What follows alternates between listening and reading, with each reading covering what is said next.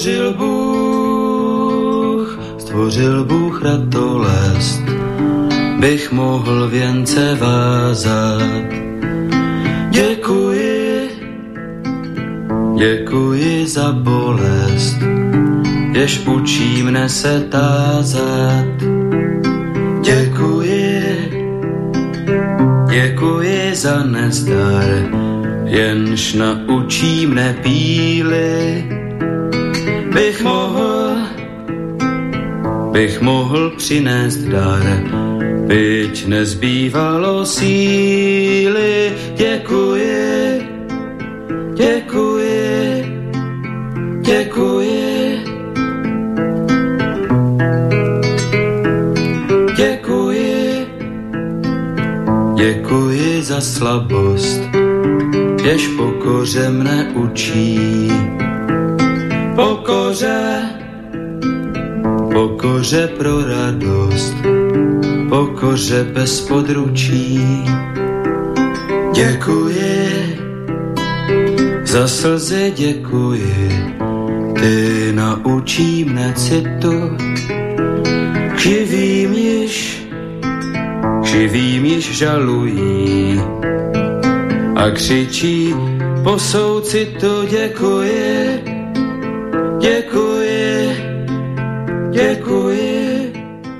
večer, vážení posluchači. Stanislav Novotný, zdraví srdečně zprávy všechny Slováky a Čechy, kterým není stejný osud našich zemí, našich národů.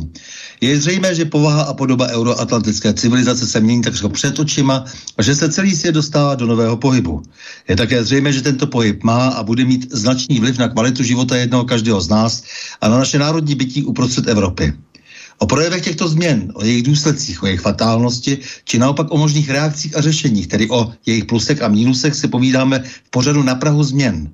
Jinými slovy diskutujeme o zkušenostech, znalostech, názorech a činech výrazných osobností žijících v naší složité době. Dnes si budu povídat s Liborem Vondráčkem a vy, milí posluchači, se můžete zapojit do debaty jako vždy také, pokud pošlete svůj dotaz na adresu studiozavináčslobodnývysílač.sk nebo budete-li telefonovat na číslo 0483810101, což platí pro slovenské posluchače, no a z České republiky můžete volat na číslo 00421 483 810 101. Libor Vondráček, právník a předseda strany Svobodných. Dobrý večer, vážený Libore Vondráčku, vítám tě srdečně na našem vážném svobodném vysílači a to v pořadu na Prahu změn. Dobrý večer, děkuji za pozvání a těším se na dotazy diváků a posluchačů.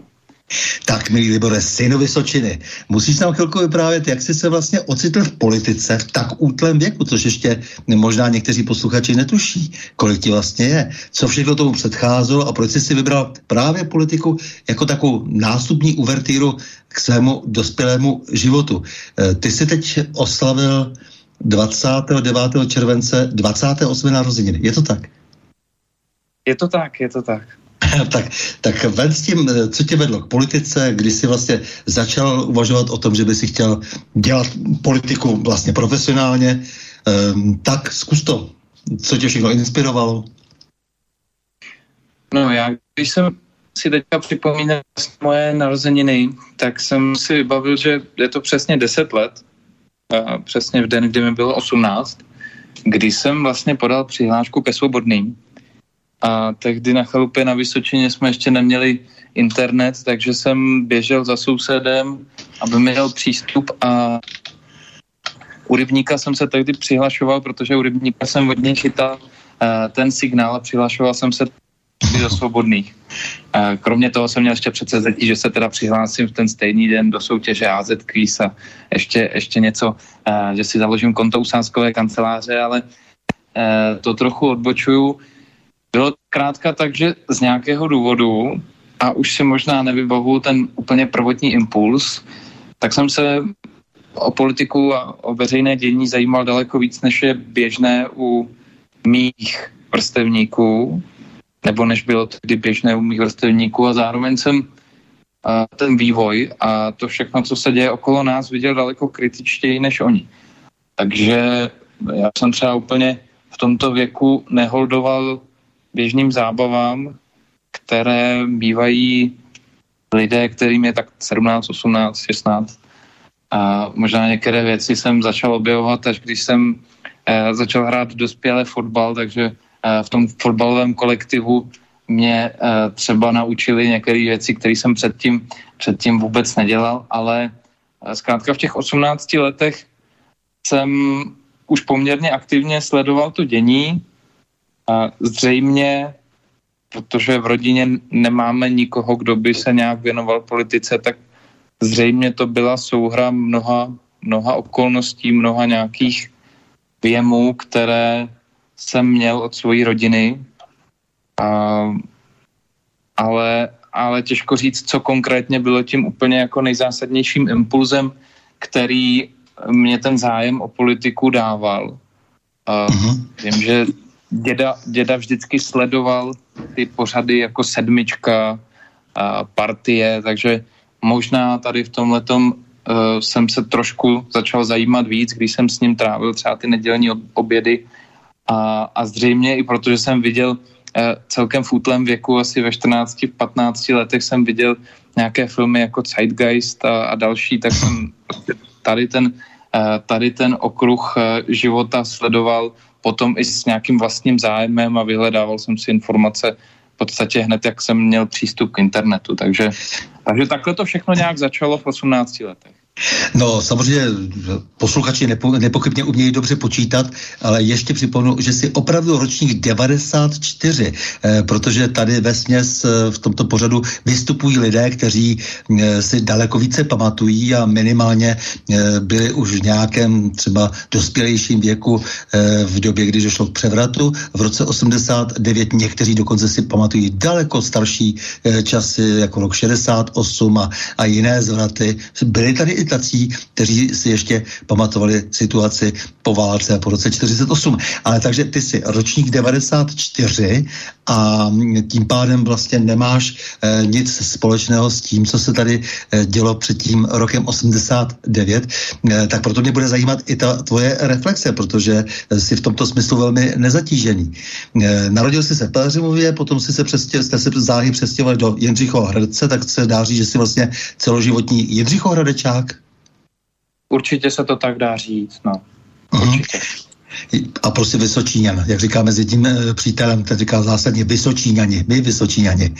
Tak, takže, takže ty si... No, zde... Já nevím, já do toho možná trošku skočím, protože je to, je to hodně na hranici. Tam je ta Česká Kanada, Vysočina, už je vlastně to ano, okolí ano. Pelřimova, tak e, Jindřichů Hradec je takhle malebně usazen mezi Českou Kanadou, Vysočinou a potom už nějakou oblastí rybníkářskou v okolí Třeboně. No. Ona je Vysočina rozsáhla a samozřejmě je to obrovský geomorfologický útvar a e, každá e, ta část vlastně je trošku regionálně jiná, e, což lidé, kteří nejsou z Vysočiny, tak úplně nevědí a nějak jim to všechno splývá. E, takže já, protože z Vysočiny jsem, takže ti naprosto rozumím. Ale e, pojďme dál teda, to znamená, co rodiče třeba, co, e, jak, se, jak se tvářili, když jsi se rozhodl, že budeš dělat politiku, nebo to jen tak pominuli, prostě jsi se přihlásil někde e, přes internet, že chceš být politikem a a hotovo, dále to jako, brali to jako nějakou zájmovou činnost? No já myslím, že oni v tomhle směru měli důvěru v to, že nějakým způsobem se realizují. Určitě to nevnímali, že to je cesta eh, do nějaké profesionální politiky, protože psal se rok 2012, eh, svobodní tehdy existovaly tři roky, eh, nebyly příliš známou stranou a určitě nebyli takovou tou značkou, která eh, je nějakým snadným výtahem ke korytům, k nějakým funkcím, takže eh, spíš to vnímali možná zpočátku vyloženě jako zájmovou činnost. Ono v zásadě eh, minimálně v tom počátku to tak určitě bylo, protože já jsem se snažil v první řadě sledovat, co dělají ti kolegové a učit se od nich, protože všichni pro mě v tu chvíli byli ti zkušení politici, já jsem tam byl nováčkem, a tak jsem se snažil koukat teda, a jak, to, jak to dělají oni, spíš než abych se kamkoliv dral takhle v úzkém věku. A pak vlastně, když jsem začal chodit na vysokou školu a, a kromě teda toho, že jsem pomáhal s nějakými kontaktními kampaněmi, s nějakou činností na internetu, tak jsem začal i větší měrou docházet na některé akce, které se konaly tehdy v Brně. tak hmm. jsem se do toho začal ponořovat trochu víc.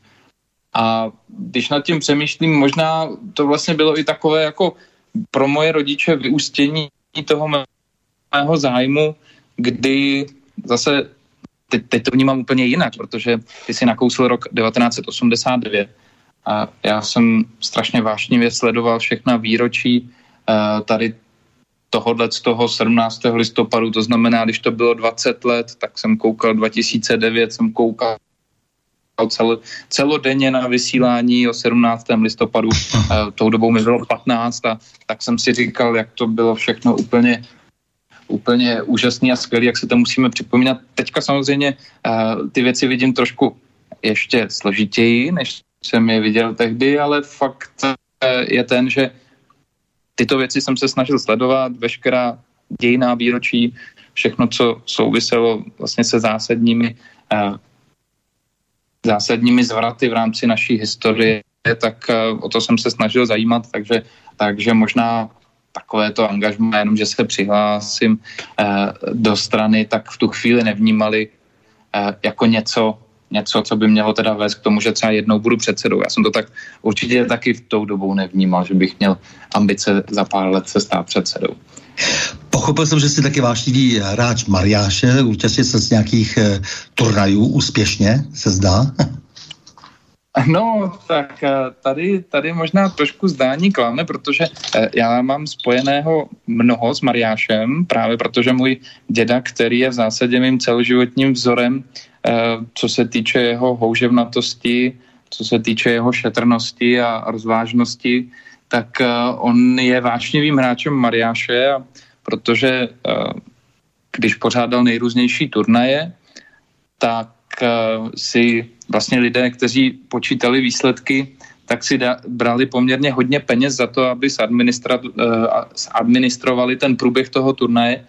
Tak když věděl, že si rozumím s počítačem, tak eh, mě nabídnul, jestli bych náhodou si neuměl vytvořit nějaký program, abych tady ty turnaje dokázal losovat a, a vytisknout tam všechny ty náležitosti, které jsou potřeba. To znamená, od roku 2011 to pro mě byla taková jako zajímavá brigádka o, o víkendech, kdy mnoho sobot dopoledne jsem teda strávil v zakouřených hospodách, kdy jsem počítal Mariášové turnaje a zase byla to určitě velice zajímavá zkušenost, protože na ty turnaje jsem jezdíval spolu s těmi hráči, celkem jiná věková kategorie, než jsem já, takže, takže bylo to určitě hodně zajímavé a pocítil jsem, ačkoliv jsem teda nehráč, a, a nekuřák, tak jsem celkem zásadně pocítil to, když se přestalo v hospodách kouřit. Takže mám k tomu vlastně spoustu, spoustu zpětné vazby od těch hospodských, protože um, tady ty turnaje jsem objížděl asi až do roku 2018-19, kdy potom už jsem v zásadě jenom uh, zastřešoval celou tu ligu, sjednával data těch turnajů, ale už jsem neobjížděl spolu s Mariášníky konkrétně ty turnaje, ale uh, dělal jsem jenom to zázemí vyloženě pro Český svaz Mariáše a pro jeho Českou ligu Mariáše, tak aby ty věci byly nějak dohledatelné na internetu, a protože dneska už je to víceméně povinnost. A taky se ti dařilo v matematice, e, pokud to tomu správně rozumím? V nějaké tak. historii si uspěl? Je, je to tak, měl jsem, vlastně vždycky jsem měl velice dobrý vztah k, matematice, k matematice takže uh, spoustu lidí se divilo, že jsem se vydal na studijní dráhu studovat práva, ale měl jsem to tak dané v zásadě asi od druhé, od třetí třídy, kdy jsem začínal chápat, čemu se věnoval můj děda a, a co je proto potřeba vystudovat, abych se mu mohl jako mému vzoru přiblížit. Takže jsem tu dráhu studia práva měl víceméně dlouhodobě danou, ale matematice eh, mě to všechno bavilo a možná i díky tomu jsem si rozuměl s počítačem a dokázal jsem některé ty eh, záležitosti, jako třeba program na počítání turnajů v Mariáši, eh, tak jsem si to uměl eh, přichystat. Ale zrovna teda je pravda, že Mariáš je taky taková zkouška hlavy, zkouška počítání A tam teda musím říct, že mě to trošku dělá problémy. Tam tu matematiku tolik nezvládám, takže jsem se historicky účastnil jenom jednoho turnaje, kdy zoufale scháněli dalšího hráče, aby to všechno šlo pěkně dělit s třemi. A nebyl jsem poslední, tak to byl úspěch. Dobře, šel si nakonec teda na ta práva po osmiletém gymnáziu, šel si na práva do Brna, už si o Brnu mluvil, to znamená, že v Brnu si eh, se, dá se říct, i politicko-právně rozvinu, protože ona ta práva docela jsou dobrou průpravou pro politiku, protože hold jako marná sláva je na těch právech se vychovávají ti lidé k tomu, aby uměli zpravovat zemi například, takže eh, jsem vždycky trošku překvapen, když se na ty právníky zapomíná třeba na ministerstvu vnitra, že tam nejsou potřeba a tak, jako, takže mám pocit, že by se to mělo eh, tohleto vědět, že se tam vychovávají lidé, dá se říct v podstatě i pro politiku. No, mělo by to tak určitě být, ono je to v tom našem státě docela zmatené, tak jsme měli nedávno právníka na ministerstvu zdravotnictví, nevím, jestli to byla úplně šťastná volba, ale je pravda, že na ministerstvu vnitra už jsem dlouho nějakého právníka nezaznamenal, uh, ale jak říkám správně, studoval jsem v Brně, rozmýšlel jsem si tehdy, jestli mám jít do Brna nebo do Prahy. Uh, ale protože v rodině jsme měli jednu příbuznou, která si velice pochvalovala přístup ústavních právníků a vůbec celou formu studia v Brně, tak jsem si nakonec vybral Brno. Zpětně mě to možná trošku mrzí, ale uh, bylo to, bylo to asi tak, jak to být mělo, takže uh, jsem těch pět let strávil víceméně. Stalo se, nicméně, teď to potvrdil, eh, zajímalo tě vždy ústavní právo, to znamená, že si i v tom Brně tendoval k ústavnímu právu, to jsem pochopil, takže je to vlastně něco, co by si asi chtěl do budoucna rozvíjet? Je to tak, možná mě na tom hodně zajímal právě ten přesah do politiky, uh, protože původně, když jsem přemýšlel nad právem, tak jsem uh, si vždycky představoval to svého dědu, který byl státním zástupcem, uh, jedním ze dvou okresních prokurátorů, kteří mohli zůstat ve funkci i právě po revoluci, protože byl poměrně nevybíravý v tom, že všem měřil stejným metrem, takže těch lidí na jeho pozici, kteří by se v úvozovkách neušpinili, moc nebylo, ale tak, jak mi to bylo líčeno, tak eh, on právě protože eh, prostě měřil, měřil všem stejně podle toho, co říkal zákon, tak nakonec teda mu bylo umožněno pokračovat v té své profesi. Nicméně, jak jsem pozoroval ten náš právní řád, a já skoro se zdráhám tomu říkat řád, protože podle mě je to trošku spíš právní bordel než právní řád, tak uh, jsem najednou začal vnímat, že bych asi nechtěl být státním zástupcem, který by v tuto chvíli měl stát jednoznačně na straně státu hájit práva, hájit zákony ve stavu, v jakém dneska jsou. A tak vlastně to původní zaměření na trestní právo u mě velice brzo eh, bylo změněno a měl jsem přirozeně blízko právě eh, k politice, takže mě zajímalo eh, to právo ústavní. A když jsem po té, co jsem chodil vlastně i na praxi k soudu a zaznamenával jsem mnoho nejrůznějších kaus, kdy jsem sedával v té soudní síni, pozoroval, jak ty soudy probíhají a, a vnímal, v jaké pozici je i ten soudce, a, tak jsem čím dál tím víc měl pocit, že tam bych podle těchto zákonů asi nechtěl úplně být. Proto pozice a, mnohdy, tak jak jsem byl svědkem a, toho soudního jednání, tak určitě není tou pozicí, ve které bych se cítil nějak spokojený a šťastný. Takže uh, stalo se to, že v roce 2019, kdy jsem končil svoji uh, školu, kdy jsem měl státnice, tak uh, svobodní zrovna za sebou měli výsledek 0,65%.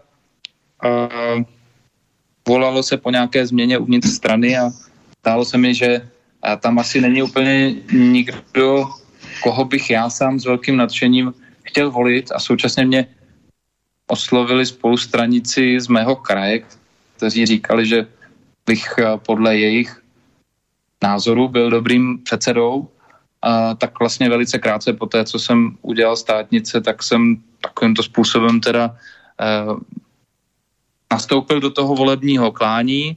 A stalo se, že si stranici přes můj nízký věk vybrali právě mě a ne mé konkurenty, takže eh, najednou v 25 letech se ze mě stal předseda strany, která krátce nebo za rok poté se stala parlamentní stranou, takže, takže trošku je to takový asi neúplně běžný vývoj, ale zkrátka je to tak. Jakým klikem se tehdy stala parlamentní stranou?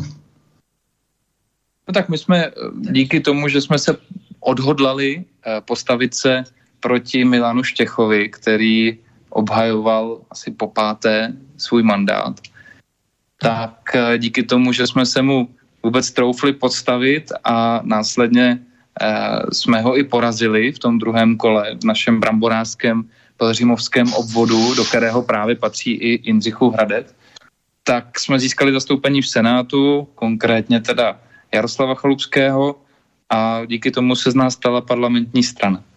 Já tomu rozumím, samozřejmě, já jsem, trošku jsem to řekl ironicky, protože pochopitelně jedna věc je dobíti se před, přes 5% a být v poslanecké sněmovně a případně tedy potom samozřejmě získávat i nějaké body eh, v Senátu, ale eh, samozřejmě, že tak to úplně nebylo, ale, ale stali jste se parlamentní stranou. Technicky se to stalo.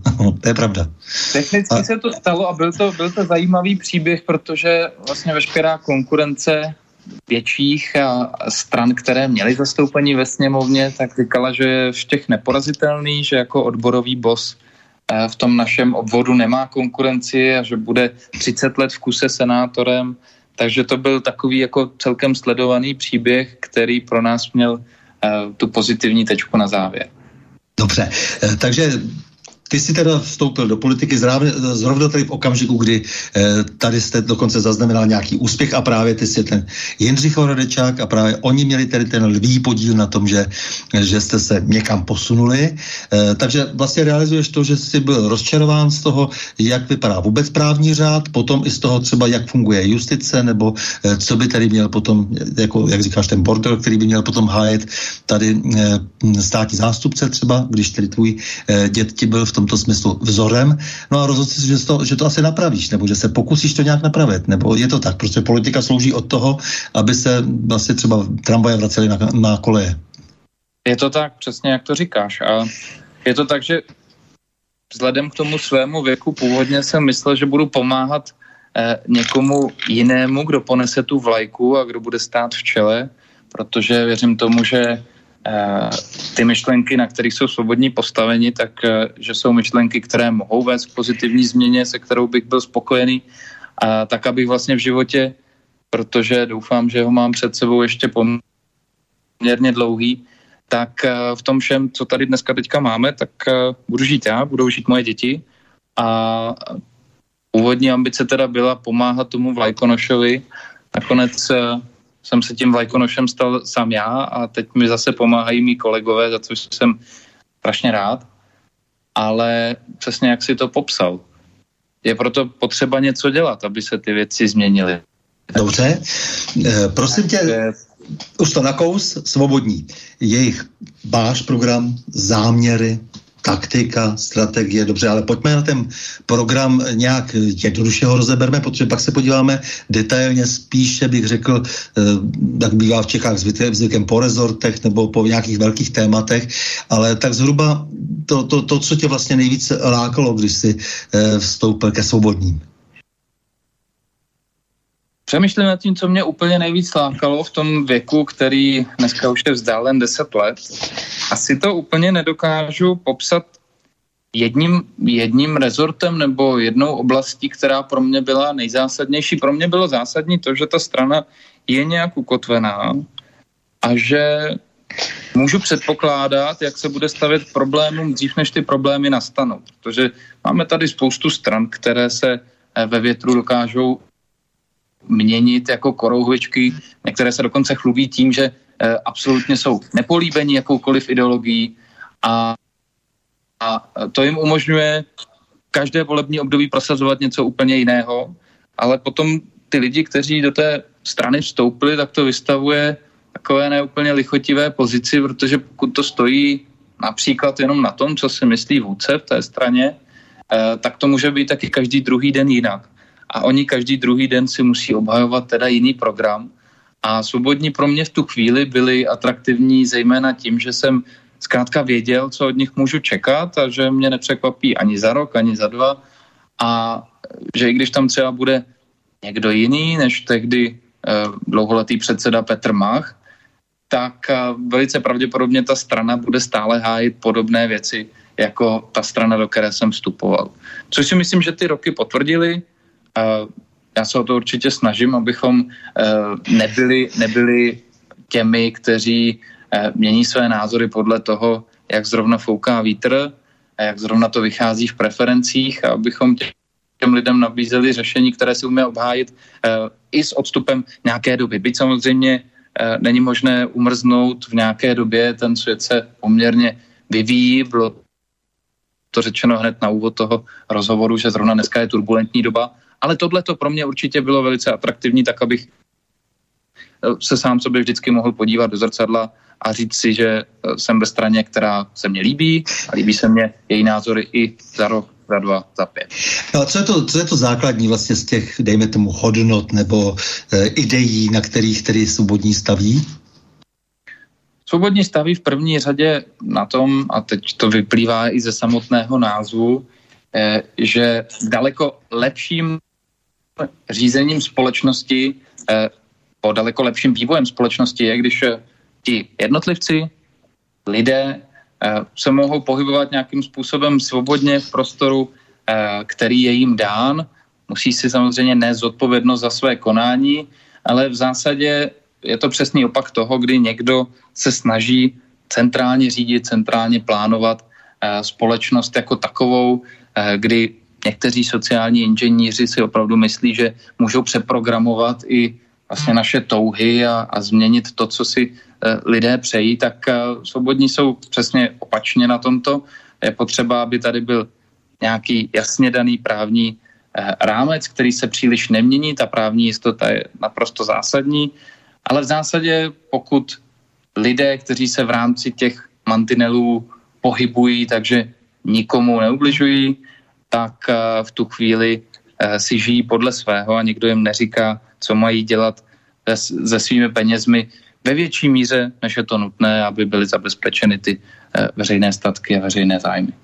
Dobře, eh, tak eh, prosím tě, jak bys ještě popsal, než se ještě pohneme dál, českou politickou scénu, protože ty se musíš také vymezovat vůči ostatním na té, na té politické, na tom politickém kolbišti, musíš, na tom je to i postaveno, že vlastně být vůči ním jako nějakou svou hru, tak jak ty vidíš českou politickou scénu? Už to trošku nakousl, že říkáš, že některé strany jsou zcela bez ideí, bez, bych řekl, až ideologie, některé jsou možná ideologičtější.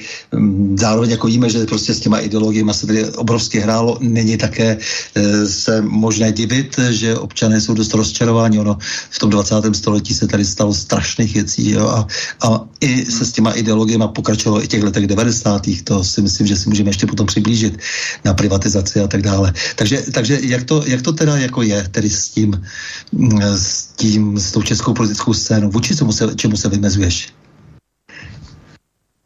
Tak když si představím období, kdy jsem vstupoval, vstupoval do strany, tak tehdy vládla ODS a v tu chvíli jsme se vymezovali proti tomu, že eh, ODS, která si sama na svém eh, kongresu, nebo i svobodní na tom vznikly, ODS, která si sama na svém kongresu odhlasovala, že dál nebudeme předávat kompetence Evropské unii, tak schválila Lisabonskou smlouvu. A kromě slova svobodní eh, nebo svoboda, si myslím, že pro nás je ještě jedno velice, velice zásadní slovo a to je nezávislost. Nezávislost České republiky, tak aby se pravidla hry určovala u nás. No a poté přišla Sobotková vláda, přišla vláda Andreje Babiše, dneska tu máme vládu Petra Fialy a pro mě v zásadě mezi těmi vládami není příliš velký rozdíl, protože mám pocit, že všichni premiéři jsou tak trochu jenom hadrem v rukách například Evropské komise, která je vždycky dotlačí tam, kam chce. A lidé v tu chvíli se upnou na to, že třeba odstranit ten hadr, ale ono, výměna toho hadru nakonec nepřináší žádnou změnu. Takže eh, teď spoustu lidí volilo Fialu s tím, že měl volební slogan změna, změna, které můžete věřit a já moc tu změnu nepocituju a bohužel ji nepocituju už dlouhodobě, zejména v tom Eh, vztahu eh, k tomu, jak moc Česká republika má být suverénním státem, jak moc si máme tady ty věci rozhodovat sami, jak moc máme poslouchat někoho eh, mimo naše území, tak eh, tohle to si myslím, že je velice, velice zásadní problém, protože takové ty změny, že chvilku vládne Babiš nebo Stán nebo tady byly věci veřejné, tak to je asi něco, co se bude pořád měnit, zejména tato hnutí bez, nebo strany bez ideologie v zásadě přináší změnu vyloženě jenom marketingovou, ale to, že předáme kompetence například do Bruselu, tak to je věc, která bude měnit docela těžko. A to mě teďka trápí poměrně zásadně, protože... No, ano, to jsou třeba, třeba ty viditelné věci, jako to znamená Evropská unie je nějaká struktura, Evropská komise si říkal dokonce zúženě, e, jsou to nějaké struktury, které vidíme, ale pojďme se podívat, jak jsme se do toho stavu dostali, protože ono to nebylo asi tak úplně jednoduché, e, jelikož, dejme tomu, já jsem pamětník, který nejsi třeba pamětník těch dob a musíš e, tu dobu před e, třeba listopadem a krátce po listopadu spíše studovat tak, jako já třeba 50. let nebo druhou světovou válku. A e, tak mě zajímá právě tvůj názor na ten převrat v roce 89 a na ten následný polistopadový vývoj. E, nezdá se ti, že tam jako leží ten důležitý klíč k tomu porozumění dnešku, protože oni ty vlády do značné míry, míry, míry byly e, následkem toho, co se tehdy stalo.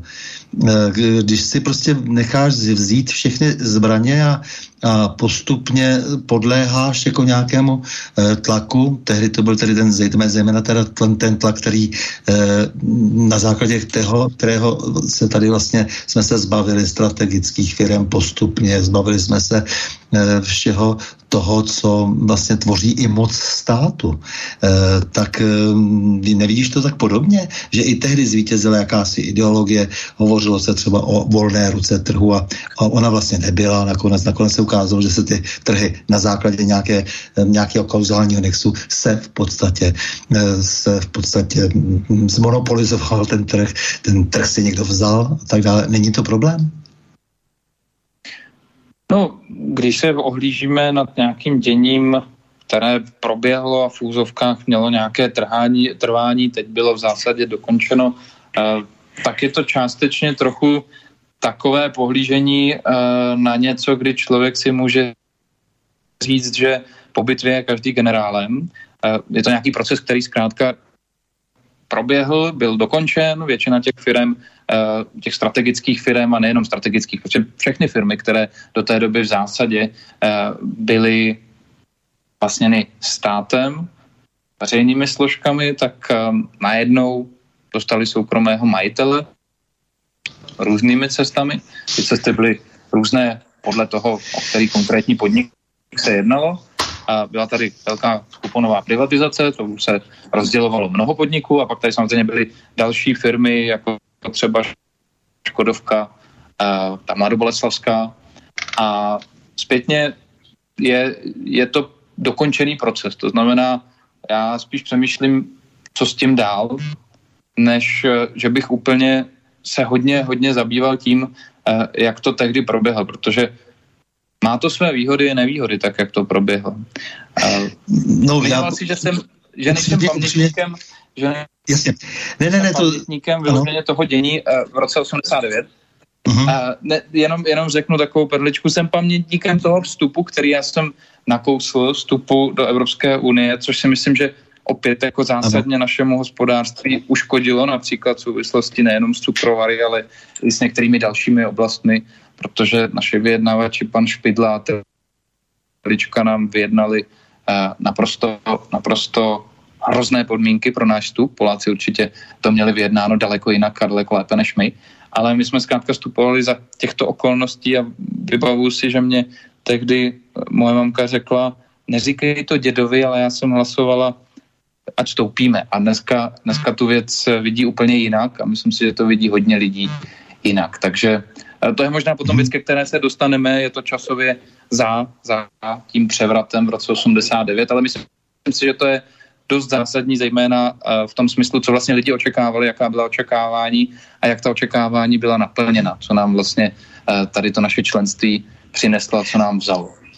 Víš, Libore, ono je dobré si ty věci uvědomit, protože já teda se necítím úplně generálním pobytě, protože jsem žádal, aby se při privatizaci e, rozsvítilo a ne, aby se zaslo a taky podle toho jsem dopadl, ale takže jsem jak si trochu byl ve výhru událostí a, a bylo toho opravdu až, až jako, ale je to na dlouhé vyprávění, e, jak to bylo všechno účelové, protože došlo tady vyloženě ke kontinuitě personální, právní, e, co se týká minulosti, že jo, dekadenci morální, že jo, protože byly upřednostněni před vlékači kabátů, často lidé nicí a vydíratelní a tak dále, což samozřejmě vždycky, jak stát vzniká, tak také mm, takovými prostředky potom pokračuje, eh, tak to opravdu samozřejmě neprospělo eh, té další budoucnosti. Tak proto je to dobré reflektovat, protože teď se schyluje eh, k dalšímu zlomu a bylo by dobré, abychom si už jednou konečně také odnesli nějaké zkušenosti z takových mm, radikálních změn.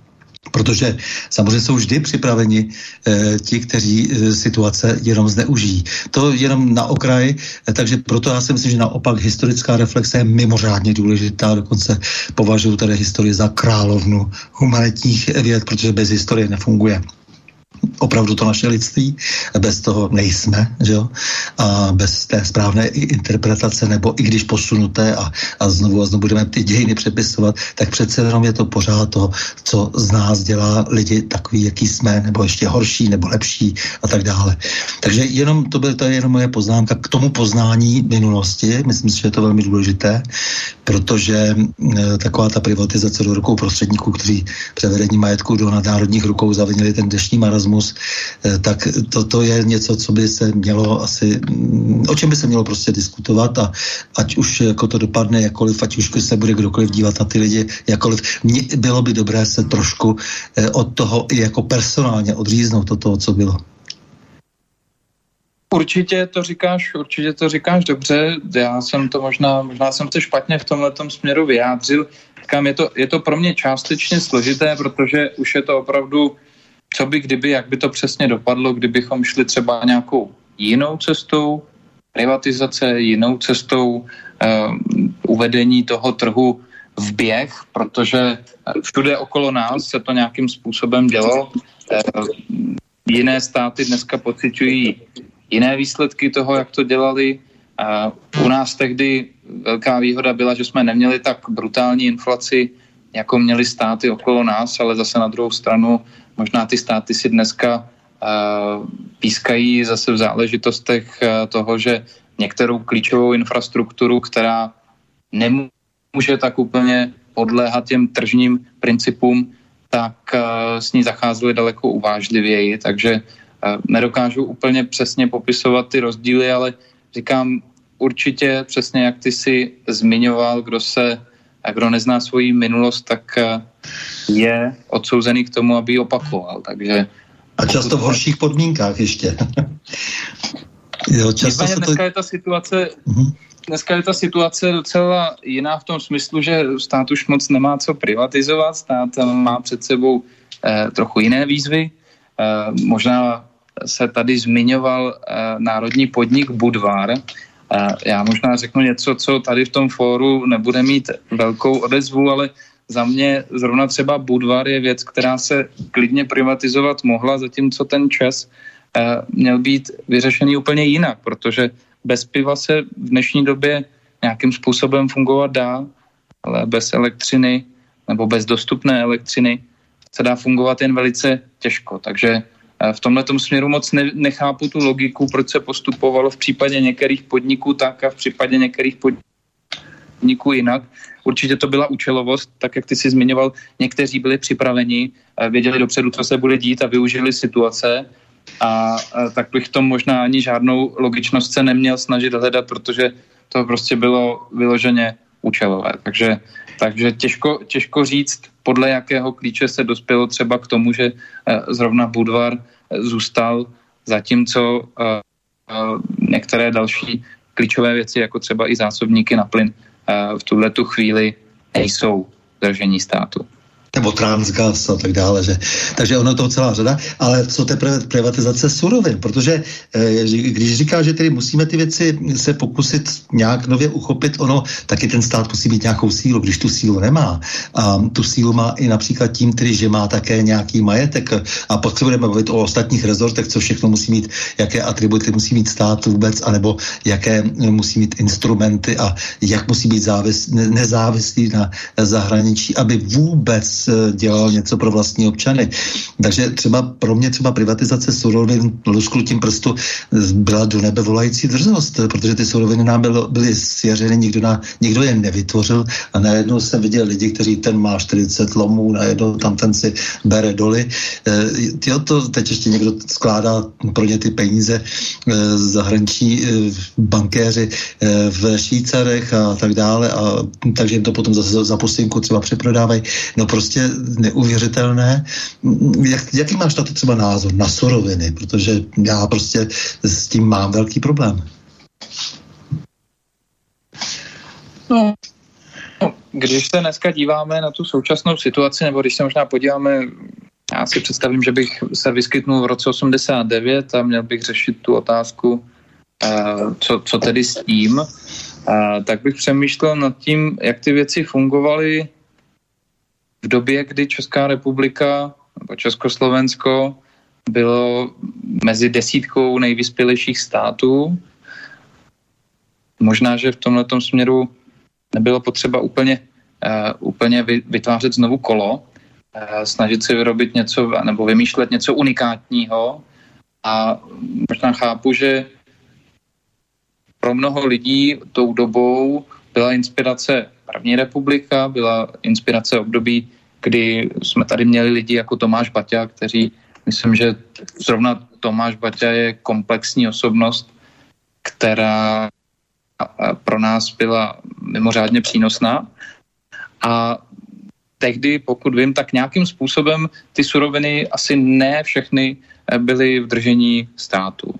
A fungovalo to. Pravda je ta, že v dnešní době eh, je vůbec to rozdělení společnosti docela jinačí, daleko méně lidí pracuje v zemědělství, ty věci se daleko více přirozeně centralizují a taková ta decentralizace, která je ochranou proti jakékoliv, jakémukoliv zneužití monopolního postavení, tak ta dneska nemůže fungovat tak, jak třeba mohla fungovat za první republiky, eh, kdy obecně ty, ty věci neputovaly na tak obrovské vzdálenosti, ať už je to energie, ať už jsou to ty suroviny nebo je to jídlo. Víš, kdybychom tady vzali třeba v potaz teorie Elvina Tofflera, eh, tak to mně přijde docela jako jedna z mnoha věcí, které se mi docela u něho eh, líbí, mnoho věcí se mi zase nelíbí, ale nicméně takové to eh, rozdělení třeba toho vývoje lidí na ty různé etapy, jako lid zemědělský, třeba který tady u nás typicky fungoval do konce 18. století, teda do té průmyslové revoluce, pak lid průmyslový, kde jsou to opravdu ty, ty tam ta, jsou to ta železná monstra, jsou to ty v Americe někde General Motors a u nás eh, Kladno a já nevím co všechno, tak eh, potom jakože tady ten lid informatický, eh, tak samozřejmě po každé ty podmínky vypadají úplně jinak, tak si jenom představ, že na konci 18. století 90% lidí pracovalo v zemědělství, jako dneska třeba procento a procento a půl, nebo kolik tuším teď to je. Samozřejmě ti lidé ani nemají politické zastání, takže nemohou vytvářet nějakou agrární stranu jako za první republiky. Těch vlastně nových informací vždycky jako to v tom novém vlastně eh, historickém kontextu je tolik, eh, že se prostě pořád musí zvažovat. Proto eh, celá řada přece věcí nemůže fungovat tak, jak fungovaly kdysi. Takže když francouzská revoluce tady namaluje nějaký půdorys a po dvoustech letech se třeba ukáže, že že se tím třeba zničila úplně důvěra mezi lidmi. Jo, že vlastně to, co fungovalo tehdy, tak vlastně také, roz, byť, byť jako samozřejmě byla, byla ten, byl tehdy vlastně ten postoj vlastně velmi pochopitelný a bylo, eh, bylo jasné, že třeba nějakým způsobem se i ta energie těch lidí musí uvolnit eh, v té době šílené centralizace a toho strašlivého zneužití moci, eh, tak někde v těch Versajích, tak je nakonec ale jasné, že zase se dostáváme do etapy, a tak to je s tím listem pořád, že? Kdy se musí zase promyslet úplně nový koncept. Je třeba nad tím přemýšlet v souvislosti s tou realitou tehdejší, možná současnou, rok 89 není a zase tak vzdálený od té dnešní reality, byť určitě i ten vývoj počtu pracovníků v zemědělství nebo v průmyslu eh, na úkor těch lidí, kteří dneska pracují takzvaně ve službách, tak eh, taky byl trochu jiný, což vyloženě i, tak jak už si říkal, ve chvíli, kdy ta strana nemá své, nebo kdy tady ten stav nemá své zastání, protože je to příliš malé procento lidí, tak eh, je potom těžké ty věci měnit pozitivním směrem právě třeba pro ty zemědělce nebo pro lidi, kteří pracují v průmyslu, když početně jich stále ubývá, stále nám přibývá nějakých úředníků a jiných. Podobně z mého uh, pohledu neproduktivních zaměstnání. Takže je to, je to určitě složitý, ale uh, myslím si, že nějakým způsobem ta společnost uh, rozhodně byla zdravější v těch uh, 30. letech a nějak bych chápal, že v roce 89 lidé, kteří museli tu transformaci nějakým způsobem realizovat, takže se koukali tam. Doufám, že se koukali tam, doufám, že se nekoukali třeba uh, už tehdy na západ uh, ve chvíli, kdy uh, my jsme prováděli tu transformaci, tak uh, západní Evropa už byla zase v nějakém stavu. Uh, myslím si, že ten stav západní Evropy v roce 89 byl daleko méně zdravý než stav Československa v 30. letech, byť teda ten časový odstup je tam velký, ale mně se poměrně líbilo, nevím, kdo to tehdy říkal, že ve chvíli, kdy se ty věci znárodňovaly, tak vlastně z toho živého akvárka rybiček se stala uh, rybičková pomazánka a, a udělat zpátky z rybičkové pomazánky živé akvárko plné ryb je o něco složitější proces. Takže uh, určitě najdeme spoustu chyb, a tak jak říkáš, minimálně to, že se nemělo zasínat, je jednoznačná chyba, ale je otázka, uh, co by kdyby, jak bychom si s tím poradili my. No. Minimálně to, to svícení je bez všech rozporů. My se musíme, my musíme zamyslet samozřejmě také nad tím, co jsme zlepšili a co jsme zhoršili a potom listopadu ta situace teď v současnosti, tak jak na tom jsme, eh, se zdá, že se vyvinula prostě opravdu k horšímu a je problém v tom, že my jsme se těšili, že, že vlastně, jak říkáš, svoboda, zejména to bylo pro nás důležité, že budeme cestovat a že budeme třeba svobodně podnikat a tak dále. Pak se brzo ukázalo, že to nebude tak jednoduché s tím podnikáním, to je jedna věc, byť ta 90. léta vypadala ještě naděj, nadějně, tedy musím říct, že já jsem o, těch, o, toho, o té první půlky 90. let viděl ty dizonance, které teď už narostly do obřích teda rozměrů a e, řekl bych, že ten problém je spíš v tom, že jsme e, nebyli schopni se včas zastavit a rychle říct, tak pozor, pozor, tak třeba například veřejné stavby se žádné nestaví, kromě tunelu Blanka a to ještě za jakých podmínek, tady nevyrostla jediná ve, stavba ve veřejném zájmu za těch 33 let. Eh, to je, to je skandální. Všechny ty, eh, celá ta složitá infrastruktura, která se jenom vysává, tak vznikla bohužel před listopadem.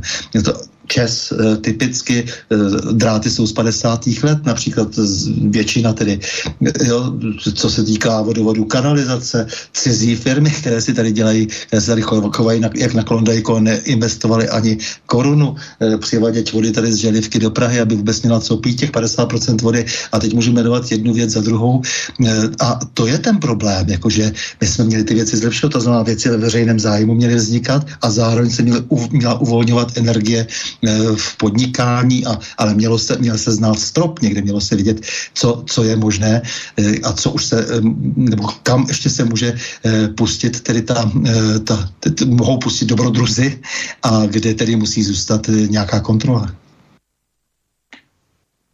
Tak v některých oblastech určitě těžko lze soutěžit, ale většina těch oblastí podnikání, činnosti lidské, tak určitě je možná Eh, během eh, normální fungování soutěžní, kdy právě ten stát musí ale vytvořit podmínky tak, aby uměle neznevýhodňoval eh, ty už existující, dejme tomu zahraniční firmy, které fungovaly v tržním systému řadu let bez přerušení a pak najednou někdo měl jim začít konkurovat ve chvíli, kdy se všechno musel učit po 40 letech, kdy tady neexistovala v zásadě Eh, nějaká zkušenost eh, s budováním vlastní firmy, eh, s tím, že lidé museli podstupovat vlastní riziko, pak taky samozřejmě buď to sklízeli vlastní dluhy nebo vlastní zisky, ale, ale v tomhle směru jsem přesvědčený, že ty věci šly dělat výrazně líp a zvlášť teda v posledních letech eh, neskutečně ubližujeme vlastním podnikatelům. Já už jsem nakousnul eh, třeba i ty hospody, zákaz kouření. Ono se to trochu váže všechno se vším, protože ve chvíli, kdy eh, vy na jedné straně začnete omezovat třeba vlastní hospody, kdy začnete malým krámkům dávat povinně EET, začnete jim dávat další byrokratické překážky eh, do cesty, tak eh, oni prostě ty vesničtí podnikatelé ty překážky nepřekročí, zatímco ten Kaufland, Albert, tak ten jako velký gigant tu překážku překročí celkem bez problému. A, a to je zase něco, co nejenom v 90. letech, ale do dneška se vyvíjí a stále zhoršuje. A, a určitě je to daleko snažší v tomto směru řešit, než to, co už nějakým způsobem prošlo tou privatizací a, teď si lámeme hlavu, jak to řešit. V případě Česu není to zas tak daleko k tomu, aby stát měl dostatečně velkou většinu, aby mohl vyskvízovat ty malé akcionáře, aby je mohl vytěsnit, když by se dostal na 90%, ale, ale to je jedna specifická firma.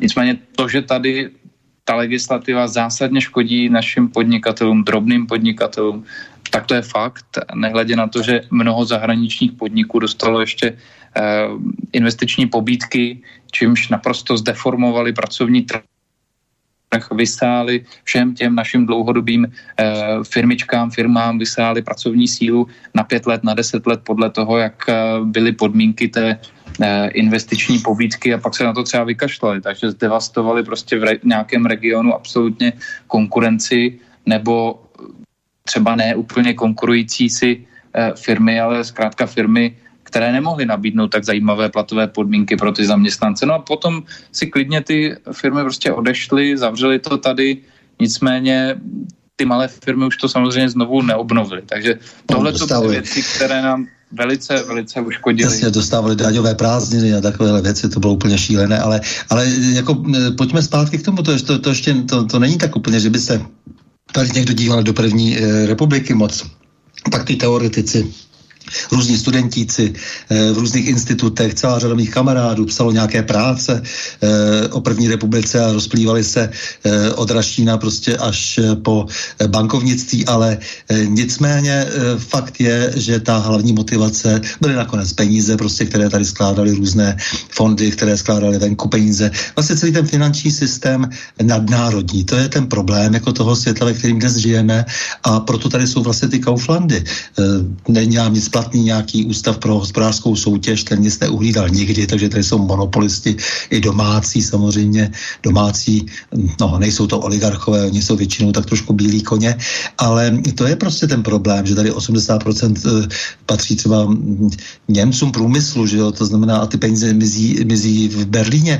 Je to jak s privatizací eh, Škodovky, kterou se zmínil, kde se účetně samozřejmě nakonec vykazují ty vozy, které se vyrobí u nás, se vykazují Eh, v Německu, takže zase z toho nic nemáme. Eh, tak jenom těch pár zaměstnanců, že, nebo zaměstnanců je eh, poměrně dost, nebo 20 tisíc lidí je kolem Škodovky zhruba závislých, když se to vezme skrze ty dodavatelské vztahy.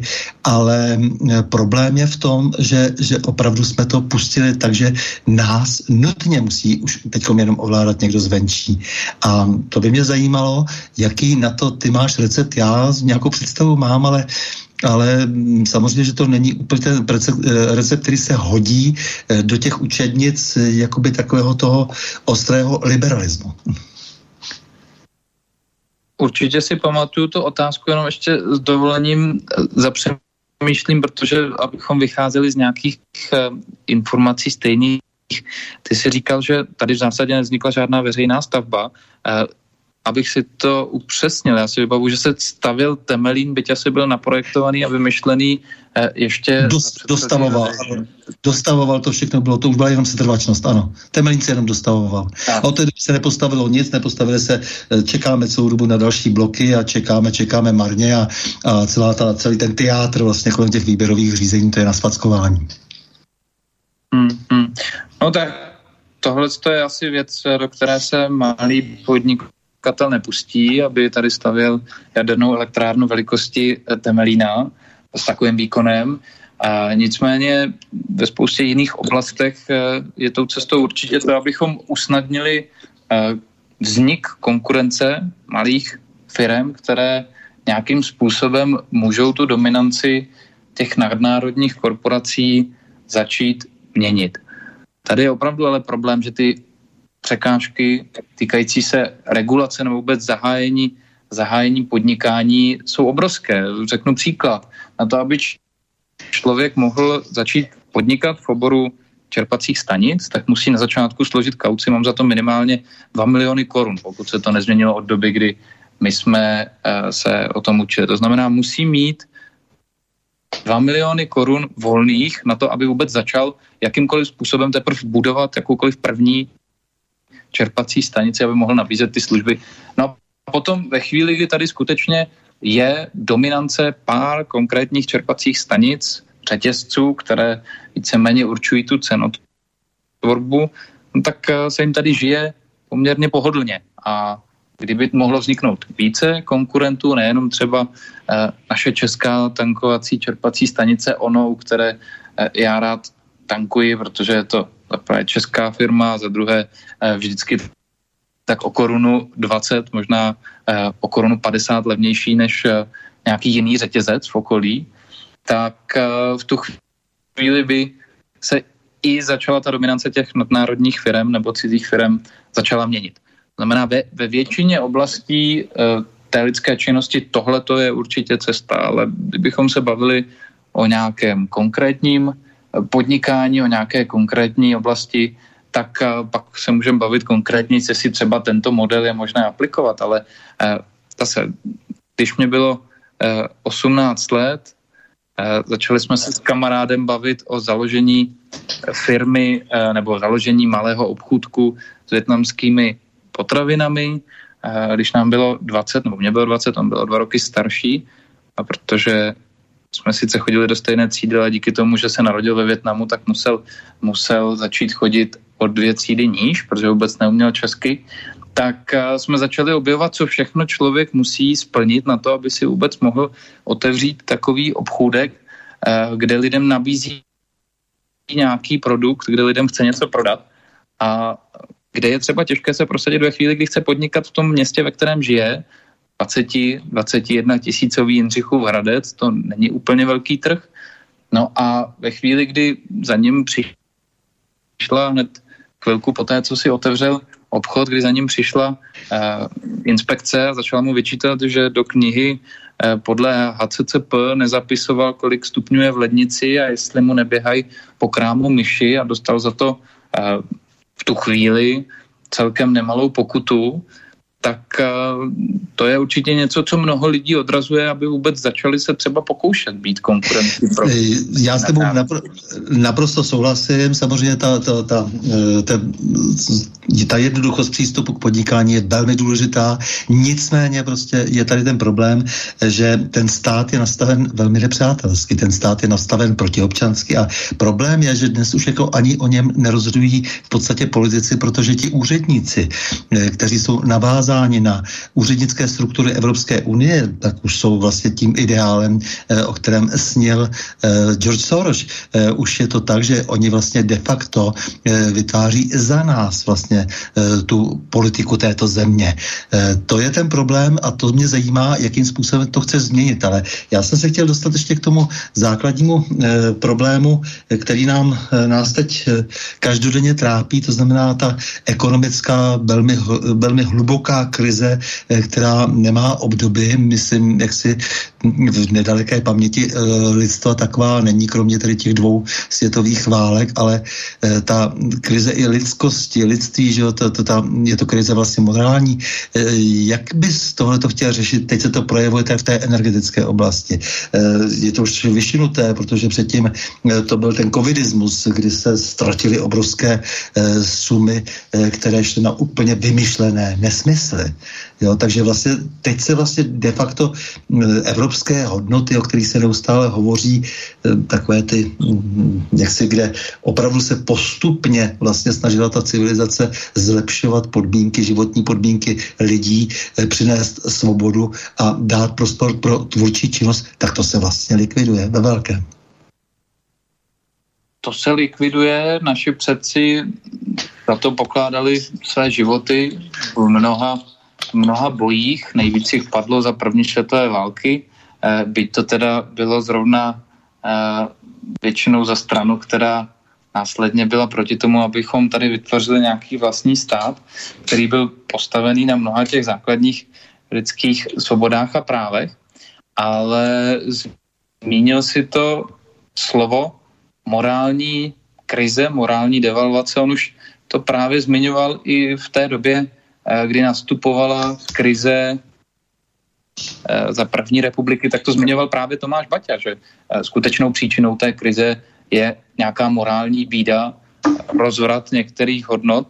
A my, když si teďka vlastně prohlídneme, jakým způsobem nezdravě tady fungují některé věci, tak můžeme hledat tu příčinu té současné ekonomické krize taky právě v tom morálním rozvratu, protože ve chvíli, kdy tady se při životě drží spoustu, spoustu nesmyslných věcí na základě rozdávání dotací na různé absolutně neproduktivní věci, zatímco to, co je produktivní, se zásadně zdaňuje. Člověk, eh, který má průměrný plat, tak má daňové břemeno 63,5%, takže uh, tam to zdanění práce je obrovské. A pak, když se třeba podíváme na to, jakým způsobem se vlastně tady záplatuje už od nějakého toho roku 2007 ten problém, uh, který tady byl při té předchozí ekonomické krizi, kdy se tisknou peníze bez jakékoliv protihodnoty, eh, tím pádem automaticky se zakládá na inflaci, zakládá se na to, aby eh, hodnota toho papírku byla čím dál tím menší, no tak eh, v tu chvíli to, co se dneska děje, je jenom logickým vyústěním toho, jak se chováme dlouhodobě. A máme třeba srovnání, víme, jakým způsobem se k tomu tehdy postavil Island. Tehdy uh, Islandiané rozhodli, že ty, kteří se chovali nezodpovědně, tak nechají padnout, ty, kteří za to nesou zodpovědnost, zavřou a prostě toto je ozdravný proces, kdy těch bankrotářů, kdy těch nezodpovědných se prostě ta společnost tu chvíli zbaví. A možná, že to na začátku může působit, že to je nějaké harakiri, že to třeba bolí, tak ve chvíli, kdy se díváme na čísla Islandu z těch posledních let, tak evidentně to bylo daleko zdravější než ten přístup, který se tady vlastně razí, zejména v Evropské centrální bance, kdy místo toho, abychom dlužníkům řekli tak dost, přestaňte dělat dluhy, nechovejte se nezodpovědně, no tak my jim jenom o to víc peněz rozdáváme a jaké je to pro ně morální poučení? To je asi tak, jako když raubíř rozbije okno a my mu za to dáme bonbon, pohladíme ho, no tak ho rozbije znovu, že jo. Takže takhle vlastně my se tady chováme. Ty, které bychom měli v úvozovkách trestat, tak ještě odměňujeme na úkor těch slušných, na úkor těch, kteří v zásadě nedělají nic moc zas tak špatně, ale musí v rámci nějaké solidarity v úvozovkách, protože ten pojem byl absolutně převrácen, tak musí těmto, těmto nezodpovědným sanovat a, a řešit jejich problémy za ně. Takže to je, to je ta zvrácenost té současné doby, kdy ty jsi to nazval uh, velice správně, že tady je prostě pokřivená uh, vůbec základní nějaká mravnost. Tak, ale ten počátek jako je zase prostě v tom, v té době, kdy se e, kupoval sociální smír e, velkými státními půjčkami. To je věc, která mě strašně zajímá, no, protože tento stát prakticky nebyl zadlužený. A tento stát se zadlužoval celou tu dobu a vypadá to jako, že si žijeme, jak všichni říkají, nadpoměry a nežili jsme si nikdy lépe, což říkají všichni takoví ti dlachalové ekonomové, kteří stejně vždycky jenom papouškují ta nepřesná čísla, která se k ním dostávají z těch vylhaných různých ratingů a tak dále, kteří vždycky podle někoho dělají, samozřejmě, protože hájí vždy něko, něčí zájem, nebo to jsou jenom takový bohapustí teoretici, ale mě zajímá ta, eh, právě to, že od počátku je tady jedno z velikých tabu, když se budeme chtět eh, v té situaci těch, eh, těch dluhů vlastně vůbec vyznat, že se neustále půjčuje na to, aby byl klid. Aby byl klid, aby se mohly všechny ty nemravnosti právě, které končí až třeba tím eh, Čezem a tím, že vlastně menšinovými vlastníky jsou britské a americké fondy a nikdo si nedovolí říct ani popel, protože nás naprosto tvrdě tunelují a vysávají, stejně jako celá řada jiných firm si z nás dělá onen slavný krmelec eh, a my nejsme schopni jako sebe menšího odporu, eh, tak to je ten problém. Na to se zároveň půjčuje. Neustále se tady jenom půjčuje. To je pro mě naprosto skandální. To, že vlastně se nedozvíme nikdy podmínky, ty smlouvy jsou všechny tajné, leží na ministerstvu financí, eh, kdy se vlastně paří úroky z úroků, úroky z úroků a tak dále. Že? To, to je neuvěřitelné, jak si, jak je možné prostě se dostat bez jakýchkoliv výkonů prakticky eh, do situace, kdy tedy se zdá, že si žijeme nad ony poměry, že kdy tady vlastně v podstatě ekonomice dominují nějaké služby, místo aby dominovala výroba. Tu výrobu jsme odevzdali e, ve velkém e, zahraničním firmám. To mě zajímá. To mě zajímá, co si myslíš o tom, že vlastně ten stát, politici jsou původci toho, že se stát obrovsky zadlužil a tím pádem zadlužil příští pokolení?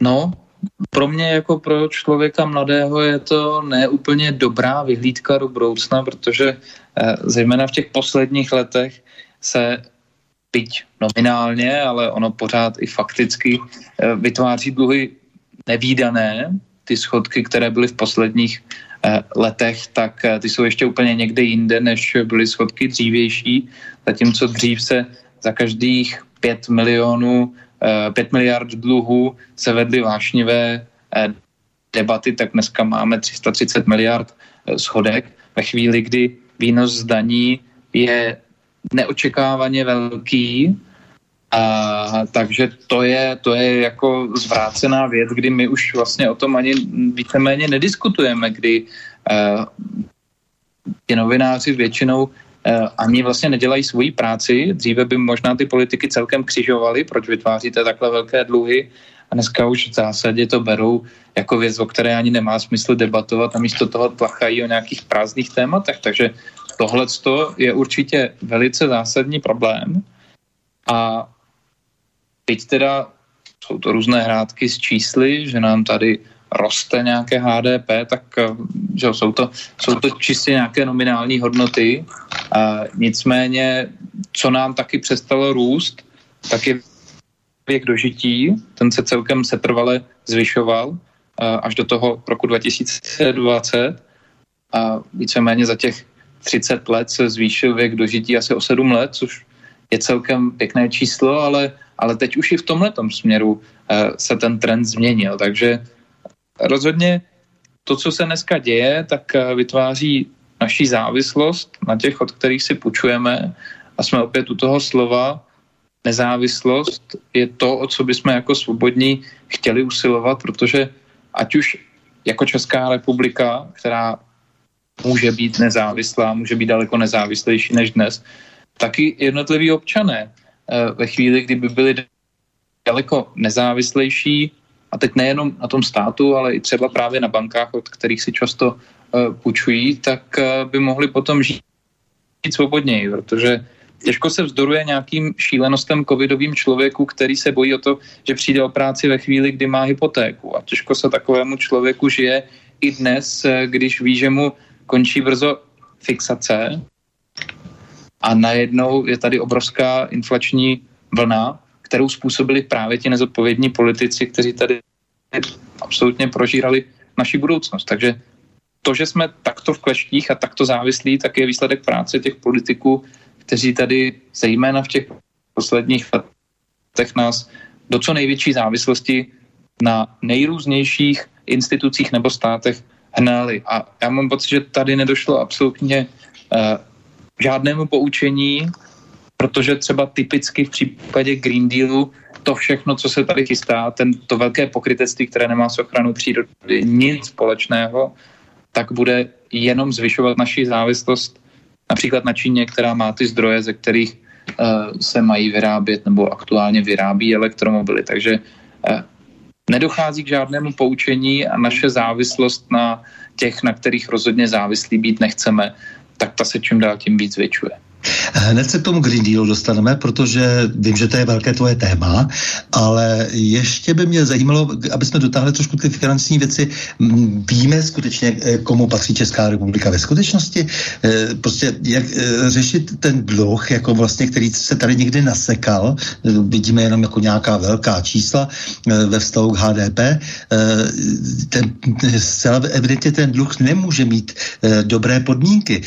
Ta, ta obsluha toho, toho toho dluhu musí být šílená.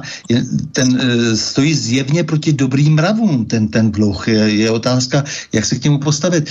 Eh, celkově mi tady chybí i tady i, i zrcadlo, jak by se řeklo, při vyučtování dne večer v restauraci, že jo. My občané chceme vidět dovnitř hospodaření českého státu. Přeji si svobodní to tež. To znamená, já bych chtěl, aby se zveřejnily e, smlouvy o státních půjčkách. To znamená právě to e, třeba řádění bývalé vlády v době covidové, kde eh, více než půl bilionu korun někde zmizelo ve zcela evidentním eh, korupčním kolotoči. A eh, kdo, kdo nám to tady jako vykáže? Tato vláda se dohodla s tou předchozí. Já chci vidět jako někde účet. Kde jsou ty peníze? Kde jsou ty peníze vytunulované ze zdravotních pojišťoven, kde nám předchozí ministrně Maláčová řekla, že si půjčí, my si půjčíme? My si půjčíme na to, aby, aby fungovaly zdravotní pojišťovny, které byly, které byly na nule na konci minulého roku. Jak to, že v nich jsou zase peníze? To znamená, mě zajímá, za jakých podmínek se tady kdo klidně půjčuje peníze, eh, které hm, samozřejmě ne, musí být něčím garantovány. Eh, mě zajímá, jak to vypadá třeba se zahraničními eh, majiteli našich dluhopisů. Já bych viděl, chtěl vidět seznam, když už tady existuje velmi veřejný seznam, co by obchodní rejstřík, teda kohokoliv, kdo chce podnikat, já bych chtěl vidět, jak to vypadá se státem. Tam se správně? Ptáš se určitě správně a rozhodně v tomhle nemá stát nárok ovolávat se jakkoliv na obchodní tajemství v případě uzavírání takovýchhle smluv. My to říkáme dlouhodobě, že uh, stát musí uzavírat jenom takové smlouvy, které mohou být veřejné, kromě opravdu jako mimořádně nějak strategických záležitostí, Eh, typu nějaká technologie, která teda by asi neměla být úplně veřejně dostupná pro všechny, ale, ale to určitě není případ těchto, eh, těchto záležitostí finančních, kdy zmiňoval si to správně, obsluha dluhu v tuto chvíli eh, je nějakých přes 40 miliard. A bude to růst, tak jak budou růst úrokové sazby, tak samozřejmě bude růst i obsluha toho dluhu, tak jak bude růst inflace nebo tak jak roste inflace, tak tak se bude zvyšovat to, co platíme jenom, jenom za to, abychom si před lety nebo před rokem, před dvěma nebo dnes mohli půjčit. To znamená čistě obsluha úroky eh, pro ty, kteří se v tom tolik neorientují v těch termínech, tak úroky na úrocích, jenom na tom, že splácíme ten dluh, aniž bychom ho jakkoliv snižovali, tak jenom ty úroky tvoří 40 eh, miliard, víc než 40 miliard dneska. A zase slouží to některým takovým kecalům, to slouží k tomu, aby, aby a, a nás lákali do eura, protože budou říkat, že úrokové sazby e, v rámci Evropské centrální banky jsou nižší než e, v rámci ČNB, ale je to past, rozhodně tohle je jenom chvilkové pomíjivé pozitivum, které e, absolutně není, není vyváženo tím vším zbytkem negativním, co by nám přijetí eura přineslo, ale uh, když se vrátím zpátky k těm dluhům a k tomu, jak se tady ty dluhy vytvářely v rámci toho velkého uh, rozhazování peněz, zejména v těch nouzových stavech, tak uh, za mě ku podivu nějakým způsobem celkem dobře funguje eh, nejvyšší kontrolní kůře, eh, úřad, který se alespoň snaží eh, nějakým způsobem na ty věci nasvítit, byť to teda nepřináší pro nikoho za žádnou konkrétní zodpovědnost a ty viníci by rozhodně měli být potrestáni za to, co dělali, tak alespoň nějakou měrou se snaží teda svítit na věci, které uh, jsou poměrně šikovně skryté. A během toho nouzového stavu se samozřejmě velice dobře vládlo, dobře se rozdělovalo ty peníze. Proto třeba já bych viděl uh, i prostor do budoucna na změnu té legislativy, tak aby se tyto věci už nemohly opakovat. My prostě nemůžeme spoléhat na to, že v budoucnu, kdybychom třeba my vyhráli volby, takže budou vládnout lidi čestní, kteří nikdy nic špatného neudělají. Občan musí eh, důvěřovat, ale prověřovat a jak říkal i Karel Kryl, který hrál na začátku dnešního vysílání, tak v politika se nevěří, věří se v Boha.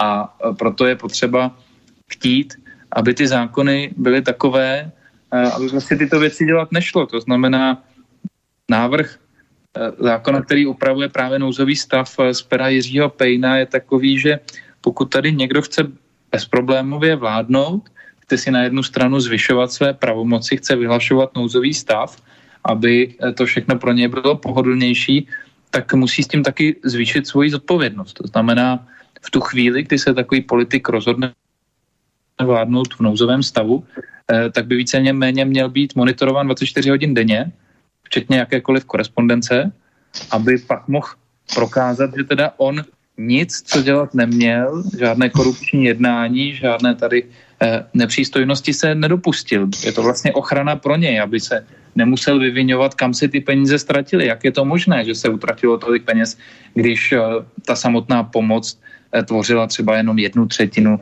z té částky, která byla eh, rozhazována, rozdělována. Takže eh, v tomhle bych se snažil hledat cestu tak, aby se ty věci do budoucna opakovat nemohly. Je otázka, jestli se podaří vyšetřit tady tyhle ty zločiny, které se děly v těch předchozích letech, protože bez pochyby nejrůznější nákupy nebyly ani podezřelé. To už prostě je daleko silnější výraz než slovo podezřelé. Ať už to byly nákupy pochybných testů nebo e, roušky nebo respirátory za 19 korun kus a tak dále, a tak dále. Jasně. Eh, my se vrhneme potom do toho tvého hlavního tématu, nebo eh, budeme ještě samozřejmě, mám tady témat spoustu, takže to bychom eh, neskončili ani v půlnoci, ale nicméně pojďme se věnovat Green Dealu, ale předtím ještě si říkám, že by to chtělo takovou krátkou vsuvku, protože když jste ty svobodní a já vím, že jsi, že jsi velký obrozenec a že toužíš po obrození českého národa, my tomu říkáme dnes národní obrození dvě, by bylo by dobré, kdyby se podařilo zapálit Eh, tak eh, jsem si říkal, že se k tomu hodí od Bedřicha Smetany onen, ona slavná píseň svobody, která vznikla jako reflexe na rok 1848, kdy text napsal Josef Jiří Kolář a vlastně naše armáda eh, měla vždy tu píseň v repertoáru. Eh, nevím, jestli bude schopna ještě hm, při nějaké své eh, bohumilé akci, eh, nikoliv jaksi v nějakých zahraničních misích, tu píseň zapět. Takže já poprosím do redakce pustit píseň svobody.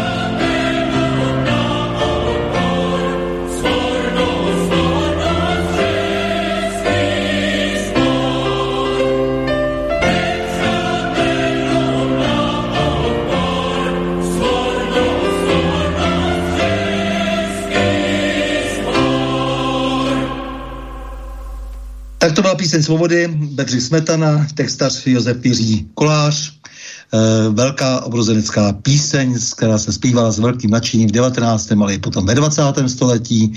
No a my sedíme na Prahu změn s Liborem Vondráčkem, právníkem a předsedou strany Svobodných. Milý Libore, jak to vypadá s tím tým pohledem na Green Deal? Vím, že si to hodně studoval. Eh, co to všechno tohleto hnutí obnáší, protože oni ochránci přírody či památek se často chovají jako, jako vlastníci vlastně těch památek a přírody. Mají takový pocit jako jakési nadřazenosti. Zdá se jim, že mají větší mandát než my, obyčejní smrtelníci. Eh, já jsem přesvědčen, že jsou ve vleku vymyšlených teorií. Jak, jak to vidíš ty? Jako, že, že zužují vlastně jako opět jako tu špičku těch světových vládců, tě, tou svou aktivitou, oni si to uvědomují a zařizují otroctví pro nás ostatní.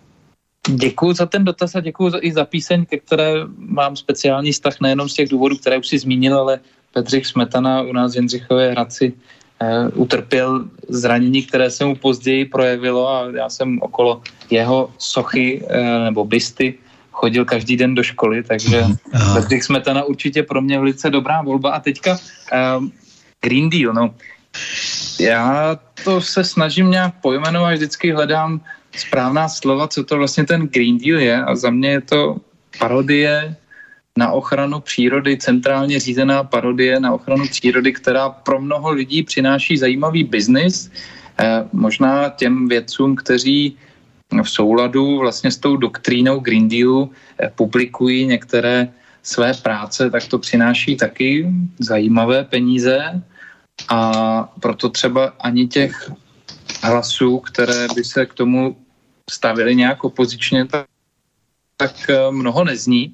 E, nicméně mám velké štěstí, že právě u nás v Jindřichově Hradci e, máme jednoho takového věce, člověka, který jako biolog a odborník na činnost vody v přírodě, na to, jakým způsobem fungují stromy, jakým způsobem fungují lesy, eh, jak mají vliv třeba i na lokální eh, klima, tak eh, ten to velice často zmiňuje, že Green Deal, který je zejména postavený vlastně na boji proti uhlíku, proti CO2, proti té uhlíkové stopě, tak si klade velice zástupné cíle, i kdybychom těch všech cílů dosáhli, kdybychom byli bezuhlíkatý, tak jak tomu říká Evropská unie, že nikdy samozřejmě bez CO2 fungovat nemůžeme, protože je to naprosto eh, přírodní plyn, který se vyskytuje eh,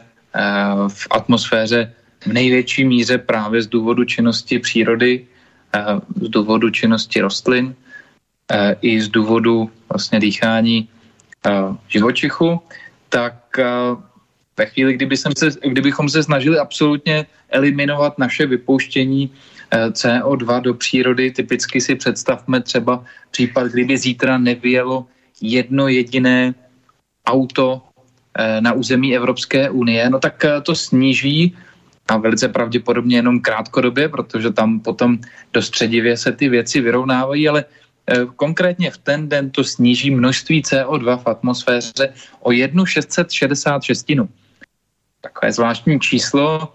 Eh, je to přitom odhad, který vlastně eh, je co nejvíce mírný eh, právě k těm zastáncům Green Dealu. Ve skutečnosti by to možná byla jedna třeba 700 nebo 750, ale prostě pokud zaokrouhlujeme a všechny ty neúplně jasná čísla vykládáme ve prospěch toho, jaký velký vliv mají třeba auta na množství CO2 v naší atmosféře, tak skutečně maximálně by se to snížilo eh, o jednu 666.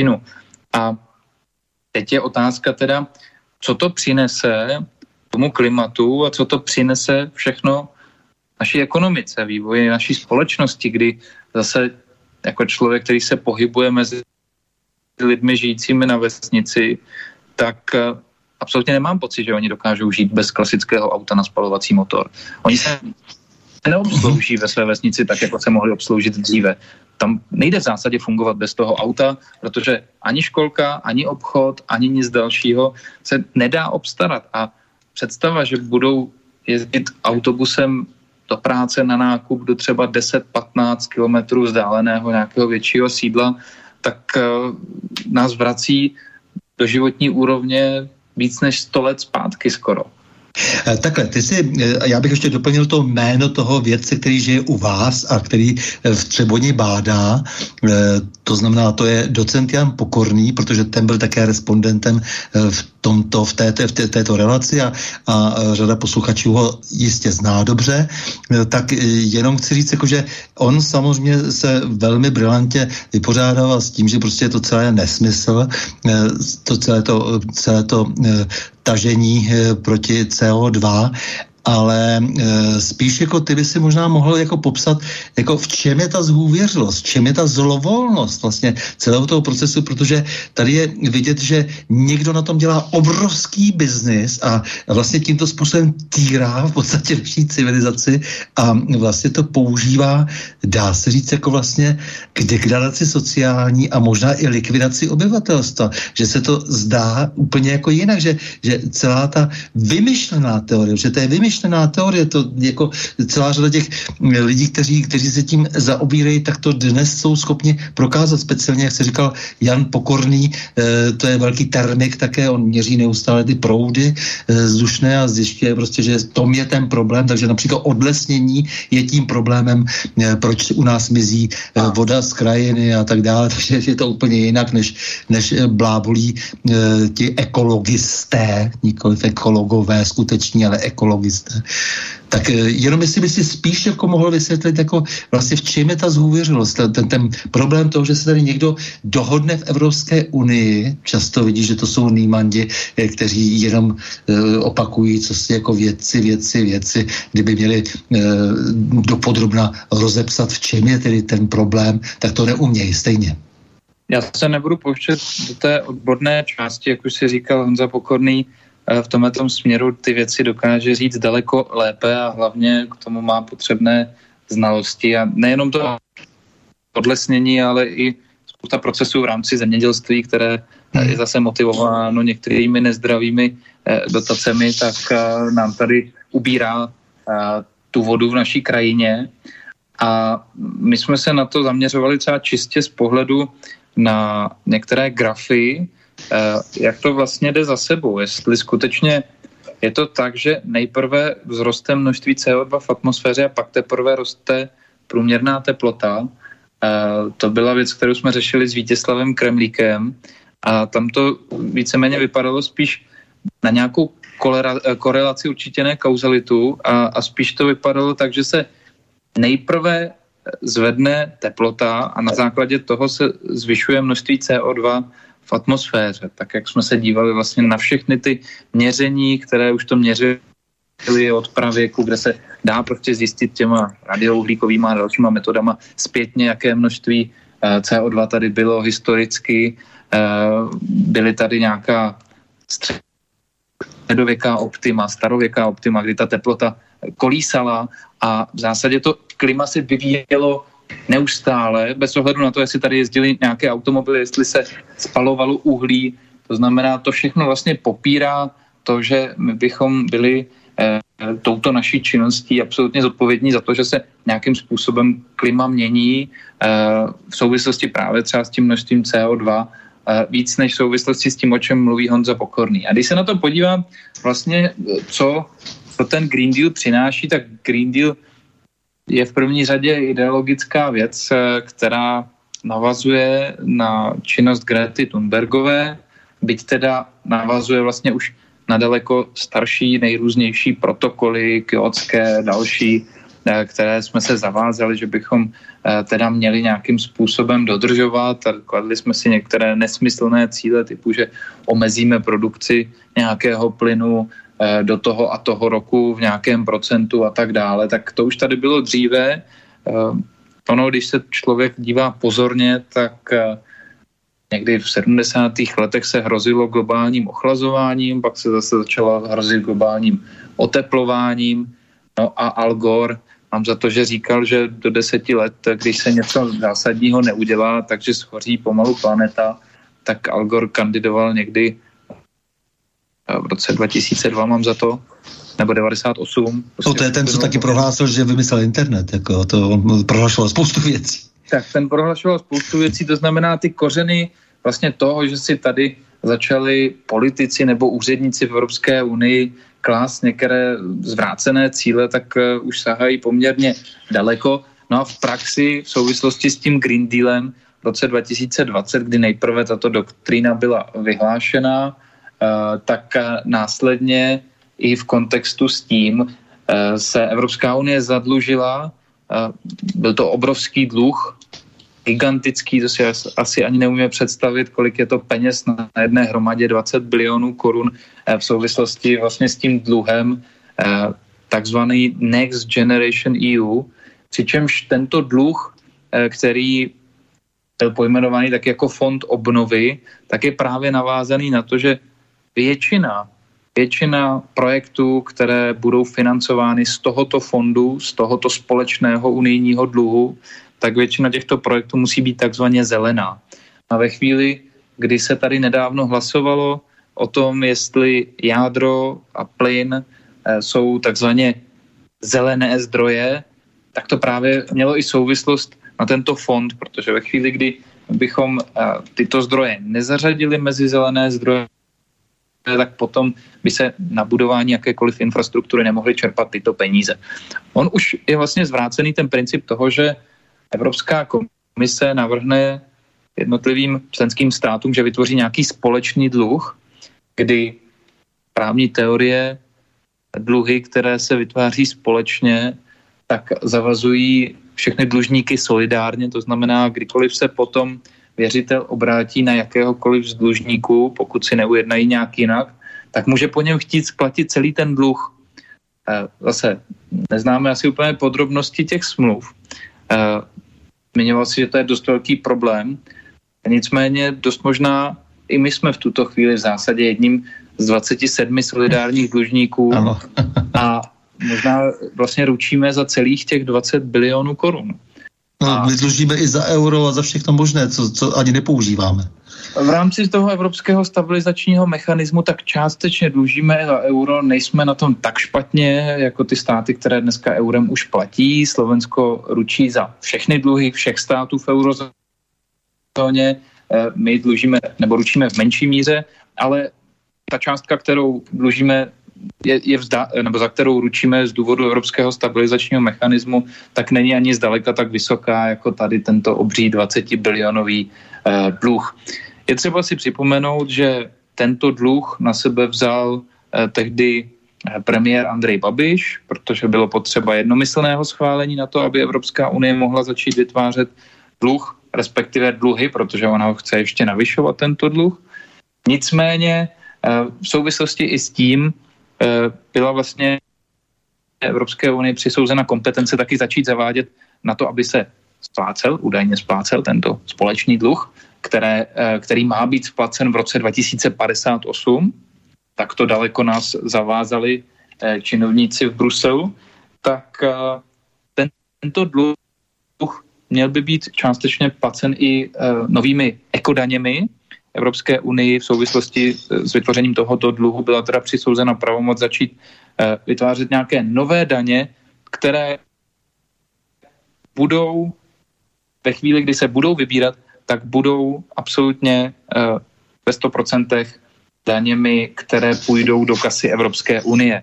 Doteď v zásadě, kromě třeba emisních povolenek, tak většina těch peněz a kromě poplatků nějakých celních, tak většina těch peněz, které měla Evropská unie, tak uh, byly z příspěvku členských států. Dneska v souvislosti s tímto dluhem Evropská unie může začít zavádět společné evropské daně. A samozřejmě se na to chystá a to je další stránka té věci, která zásadně souvisí s Green Dealem, protože když si člověk pročte některé strategické materiály Evropské unie, které byly přijaty jako doporučení, a to, co je doporučení, se zpravidla za 10-20 let stává nařízením, tak eh, se tam dočteme, že je ambice vytvořit například férové zdanění mastných produktů, produktů, které obsahují cukr, a tak dál a tak dál. A to už všechno potom spadá pod ty takzvané ekodaně, a to všechno nás v budoucnosti velice pravděpodobně čeká, pokud se něco nezmění. A my o to určitě stojíme, aby se to zásadně změnilo. Eh, Libore, ale ono je to také tak, že eh, samozřejmě my tímto způsobem eh, skrze nějakou politickou reprezentaci a skrze nějaký administrativní aparát živíme zase opět nadnárodní korporace. A to je ten velký problém. To je ještě větší problém než ta politika sama, která dnes už je jenom odvarem. To znamená lidé, kteří se hlásí do politiky, tak by si měli uvědomit, že budou vždycky hrát eh, druhé housle a když ne, tak samozřejmě budou trpět, protože eh, pokud nebudou, nebudou tak ochotní sloužit, jako třeba jsou ti současní naši ministři, tam tady paní Černochová zajede do Ameriky a hned slíbí, že koupí F-35 a takové jiné nesmysly, tak samozřejmě jsou potom vyvrženi.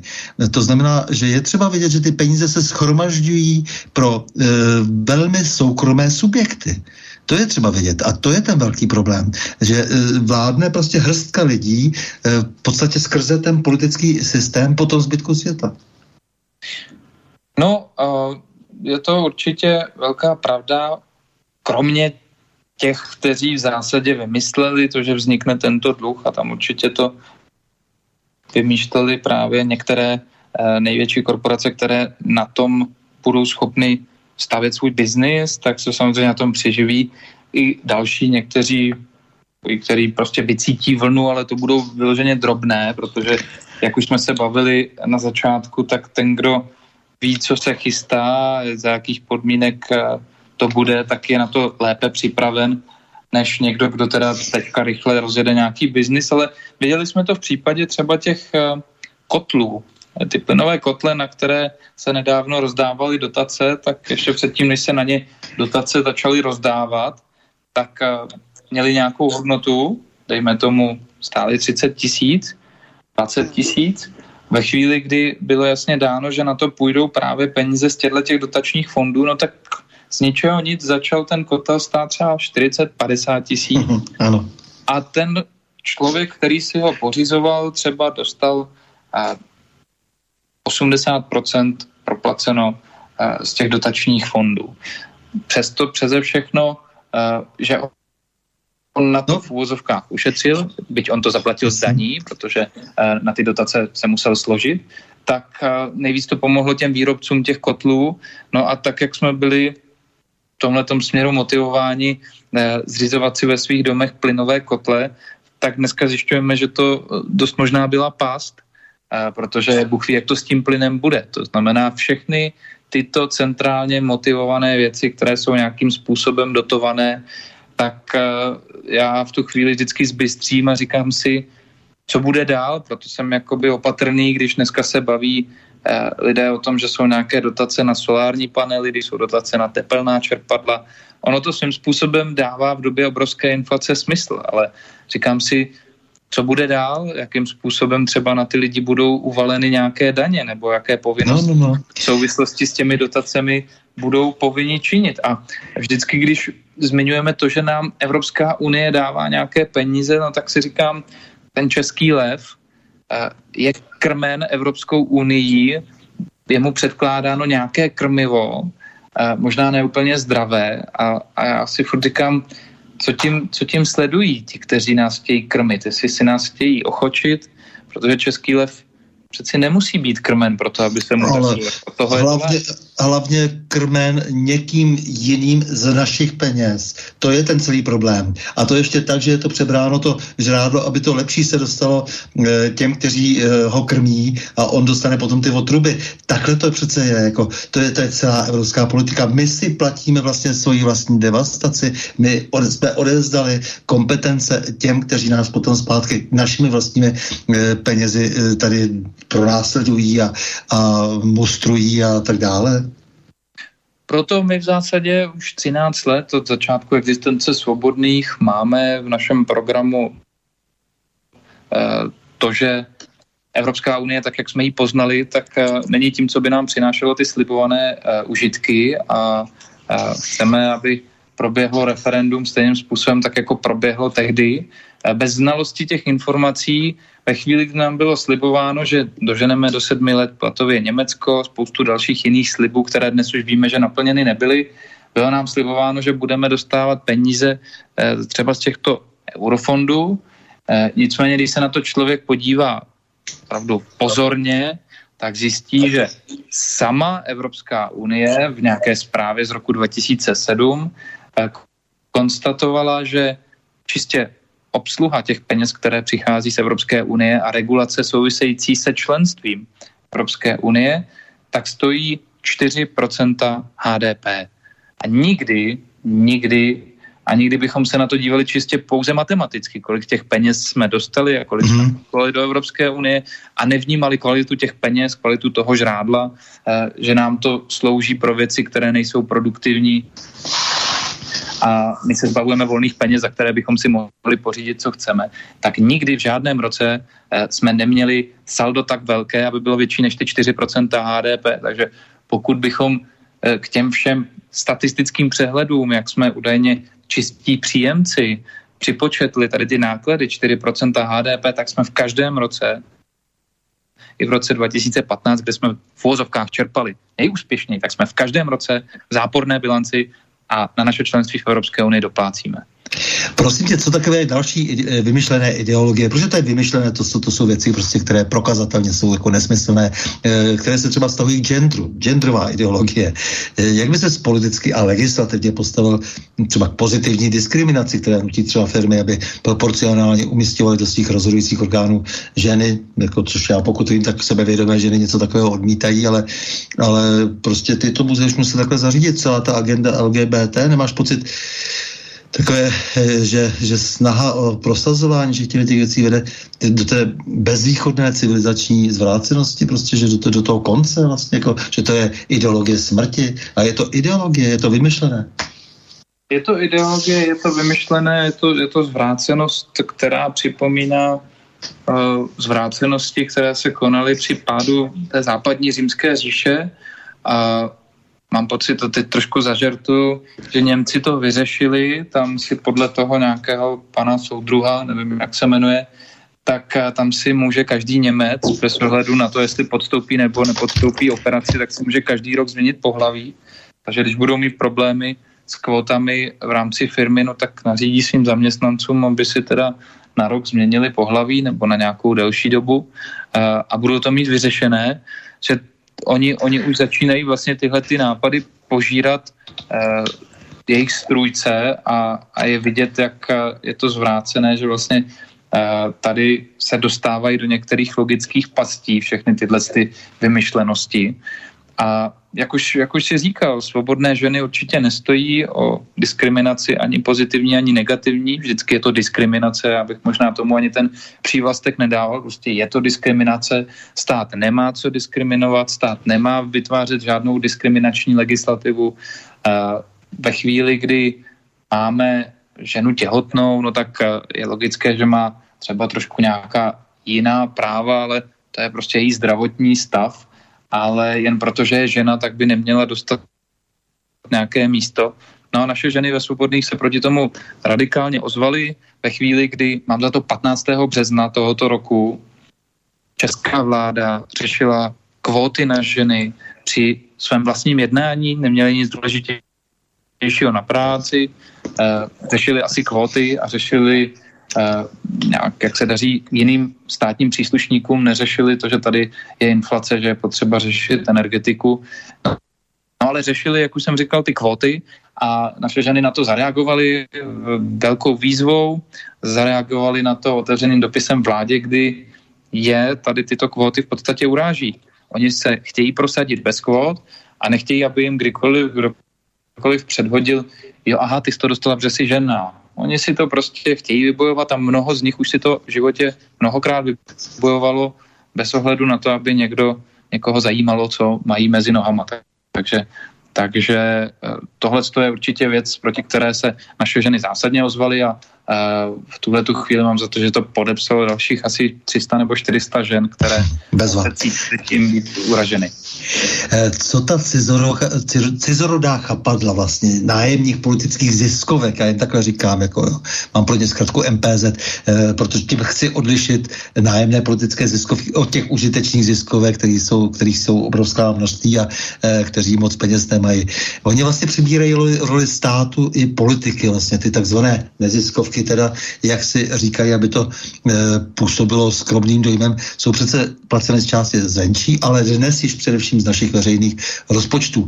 Jejich často mizerně vzdělaní zaměstnanci proměňují české školství, vytváří pátou kolonu stejnou, stejnou vlastně jako ty, jež v řadě zemí uspořádali barevné revoluce.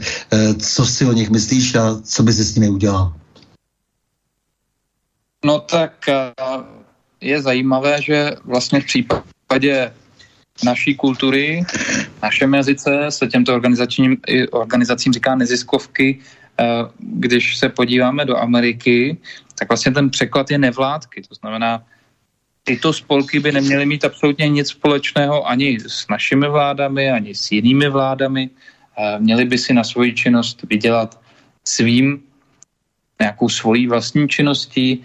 Eh, je určitě něco jiného neziskovka typu charity, Eh, nějaké farní charity, která prokazatelně pečuje o nějaké nemohoucí lidi, eh, hospice a tak dále a tak dále. Prostě tady máme nějaký zákon o sociálních službách a neziskovky, které eh, takovýmto způsobem mají činnost, tak dělají úplně něco jiného než všechny ty evropské hodnoty, demagogové, manipulátoři, hlídací psy, nebo jak se jmenují, nebo třeba organizace Rozumek, že jo? To, to je skvělá organizace, takže všechny tyhle ty organizace by neměly mít absolutně jakýkoliv nárok a vůbec eh, by se neměla připouštět diskuze, že by čerpali peníze z veřejných fondů, že od toho ty veřejné fondy nejsou.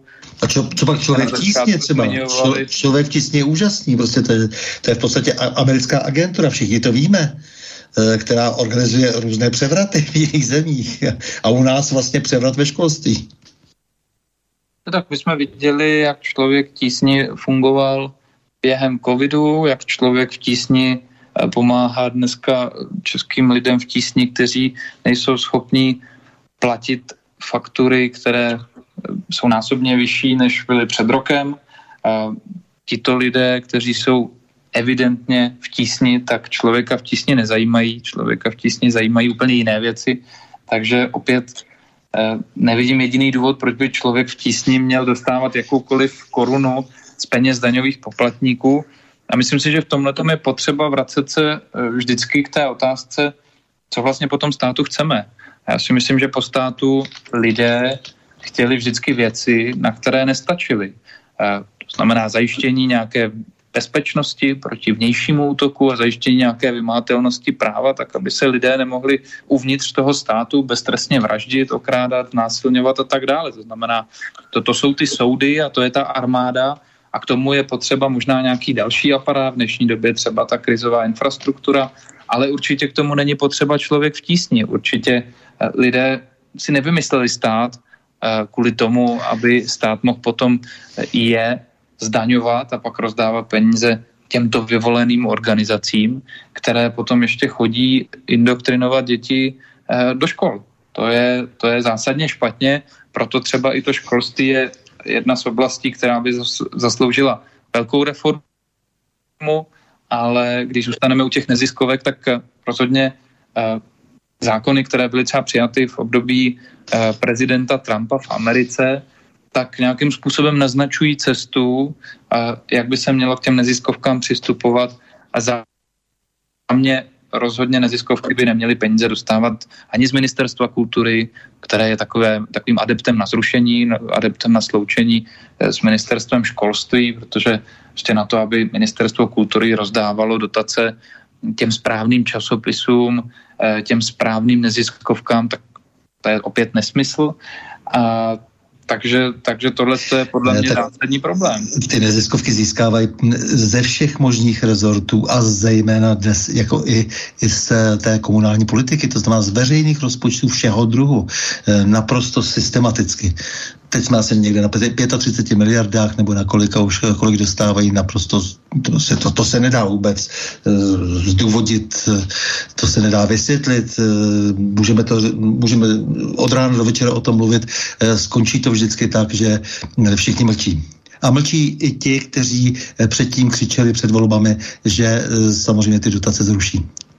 Já řeknu ale jednu věc, která možná trošku vybočí z toho, co jsem říkal. Já si dovedu představit, že na úrovni nejnižší, na úrovni té obce, nějakým způsobem se něčemu, čemu říkáme neziskovky, dávají peníze. Znamená, jestliže tady máme nakonec i sportovní oddíl, eh, může být řazen mezi neziskovku, tak dovedu si představit, že ve chvíli, kdy obec moc nemůže vyřešit to, kolik peněz dostává, protože zákon o rozpočtovém určení daní je nějaký, prostě dostane nějaké peníze a s těmi penězi se například rozhodne naložit tak, že část těch peněz dá, dejme tomu na sport dětí, tak je to možná odůvodněné a určitě je to daleko zdravější, ať už v případě nějaké dotace těmto fůzovkám, neziskovkám, nebo třeba i rozdávání sociálních dávek, protože eh, vždycky ta obec si na toho, kdo ty peníze čerpá, dokáže dohlédnout daleko efektivněji, daleko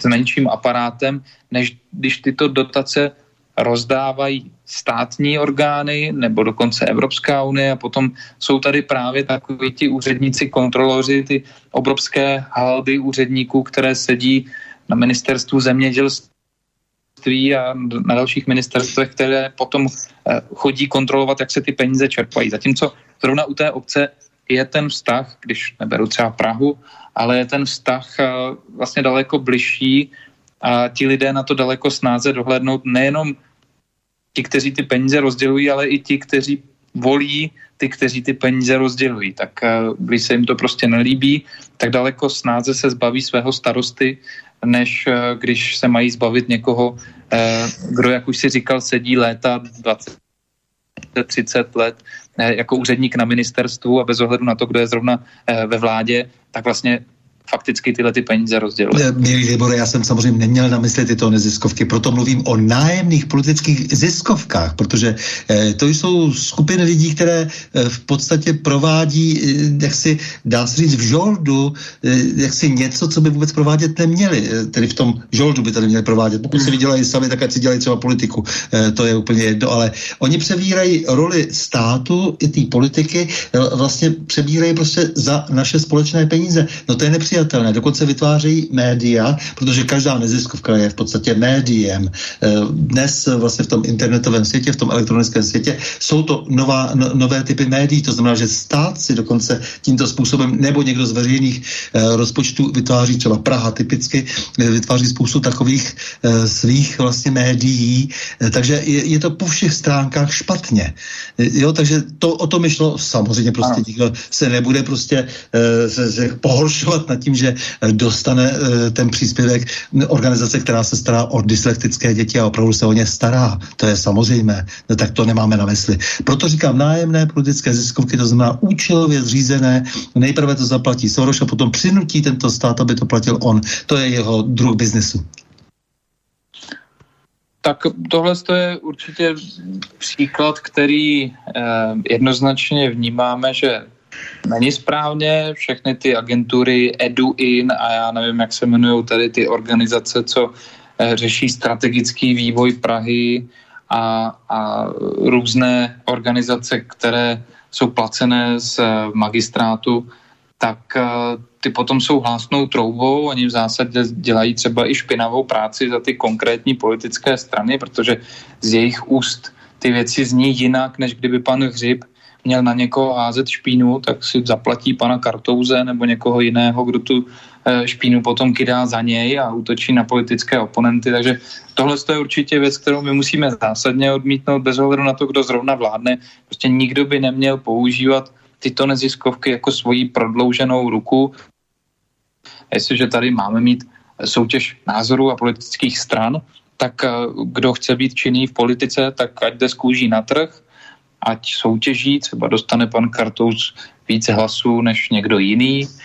Prostě lidi mu tu moc svěří v demokratických volbách ale nebude se moc schovávat eh, za to, že vlastně on není politicky činný a běhat po školách, protože on na rozdíl od třeba některých aktivních politiků v těch školách má dveře otevřené, protože on se schová za to, že není přeci žádný politik, byť má jednoznačně politickou agendu a to vytváří obrovský problém na těch školách, které se na jednu stranu eh, tváří, že mají být politické nebo minimálně nadstranické, nemají tam zvát zástupce některých politických stran, ale pro některé druhy filozofií, pro některé druhy eh, politických směrů, tak eh, jsou otevřené, zástupci těch směrů tam chodí jak na běžícím pásu, zatímco jiné tam nepřipustí. Takže tam fakticky k té indoktrinaci a spolitizování toho školního prostředí probíhá.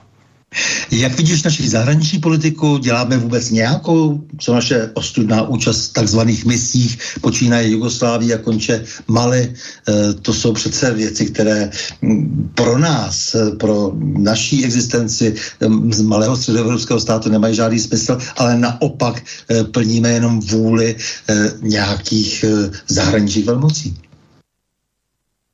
Zmínil si Jugoslávii, to je podle mě vůbec nejčernější kaňka na tom všem, co, čemu jsme asistovali nebo čemu jsme pomáhali, protože z Jugoslávii jsme dlouhodobě měli, bych řekl, velice pěkné vztahy od doby mladé dohody, eh, malé dohody až eh, po eh, dobu, kdy vlastně v roce 68 nějakým způsobem eh, partizáni, kteří měli nějakou zkušenost eh, s ruskou armádou, tak eh, málem byli nastartovaní, aby nám sem přišli pomáhat.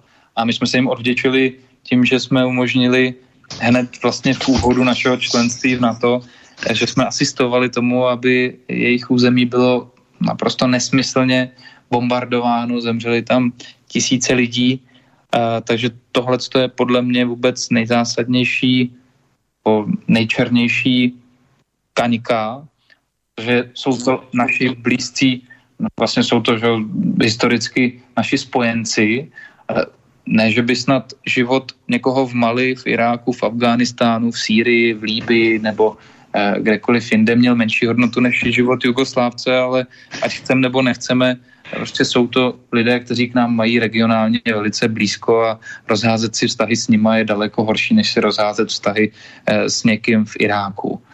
Ale i když se vlastně člověk potom třeba baví s někým, kdo žije v Sýrii, s nějakým Syřanem, eh, tak vlastně zjišťuje, že v jejich očích, díky tomu, že jsme součástí aliance, tak v zásadě to, jestli se podílíme na tom, jestli řídíme to, že se některé operace dějí v tomto regionu, takže v jejich očích je vlastně irrelevantní, jim to prostě splývá, my jsme součástí toho a mnohdy velice oprávněně se na nás zlobí a myslím si, že to je absolutně zbytečné, že my jsme se do tohohle toho stavu nikdy nemuseli dostávat. Československo eh, ani vlastně eh, předtím nikdy jsme nebyli koloniální velmocí, nikdy jsme eh, s žádnou zámořskou zemí to neměli nějak pošramocené a vlastně až teď, kdy jsme se stali součástí tady těchto operací,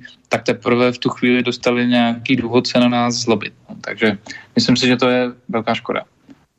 No přitom jako dnes eh, se eh, opravdu věci mění každým dnem a eh, tady si to lidé vůbec neuvědomují, nebo respektive politici, naše média mlčí, přestože já, kromě války na Ukrajině, kterou všichni sledují, tak v současné situaci opět je zostřený konflikt právě mezi historickým regionem Srbska, dnes uměle vytvořeným státem Kosovo a samotným Srbskem. Mobilizace v Číně dnes a vyostřená situace kolem Tajvanu, kde jak si se do toho jako hromotluk eh, navezl náš pan Vystrčil, že předseda eh, Senátu. Sádrovci v iráckém parlamentu získávají moc a eh, vyhánějí v podstatě Američany, to se teď stalo minulý týden, že a tady se o tom vůbec nehovoří, že jo, přibývají zájemci o členství souručenství zemí BRICS, Irán, Argentina, Alžírsko, eh, teď nově úplně, což bude pro, pro francouze pohroma, pokud k tomu dojde státy vyvážející ropu, OPEC slavný deskoordinuje své kroky s Ruskem a USA ztrácejí pozici už i v Saudské Arábii, takže svět se opravdu mění každým dnem a my v zahraniční politice nejsme schopni vůbec na ně reagovat. Naopak se zaplétáme neustále do toho, že plníme cizí vůli, chráníme cizí zájmy a ani z toho dokonce vůbec nic nemáme. A děláme to za vlastní prostředky.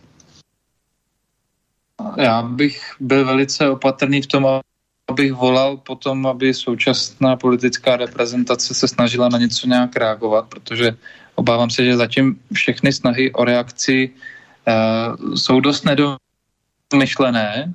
Uh, obecně, když jsme, když jsme řešili zahraniční politiku v průběhu kampaně předchozí, vlastně, která končila v říjnu 2021, tak jsme dost uh, často naráželi na to, jakým způsobem na věci reagujeme my, zahraniční politice, a jakým třeba reaguje Rakousko, které je zásadně zdrženlivější, zásadně uvážlivější, ale zásadně nám připadá, že z toho všeho vždycky vyvázne daleko lépe než my, zatímco my strašně v bytě a rychle si jsme schopni naběhnout na vidle, skočit z osmého patra eh, paneláku pomyslně, protože eh, máme pocit, že tím vyšleme nějaký rychlý jasně čitelný signál, ale ale ubližujeme si, takže Naprosto s tebou určitě je potřeba na ty věci no. reagovat, ale, ale spíš bych se nad tím zamýšlel, strategicky, než abych volal potom, aby dnešní politická reprezentace reaktivně nějak jednala. Protože bych ne, ne, měl... politická re, eh, reprezentace to musí vědět, tohle všechno. Musí to všechno umět zvažovat.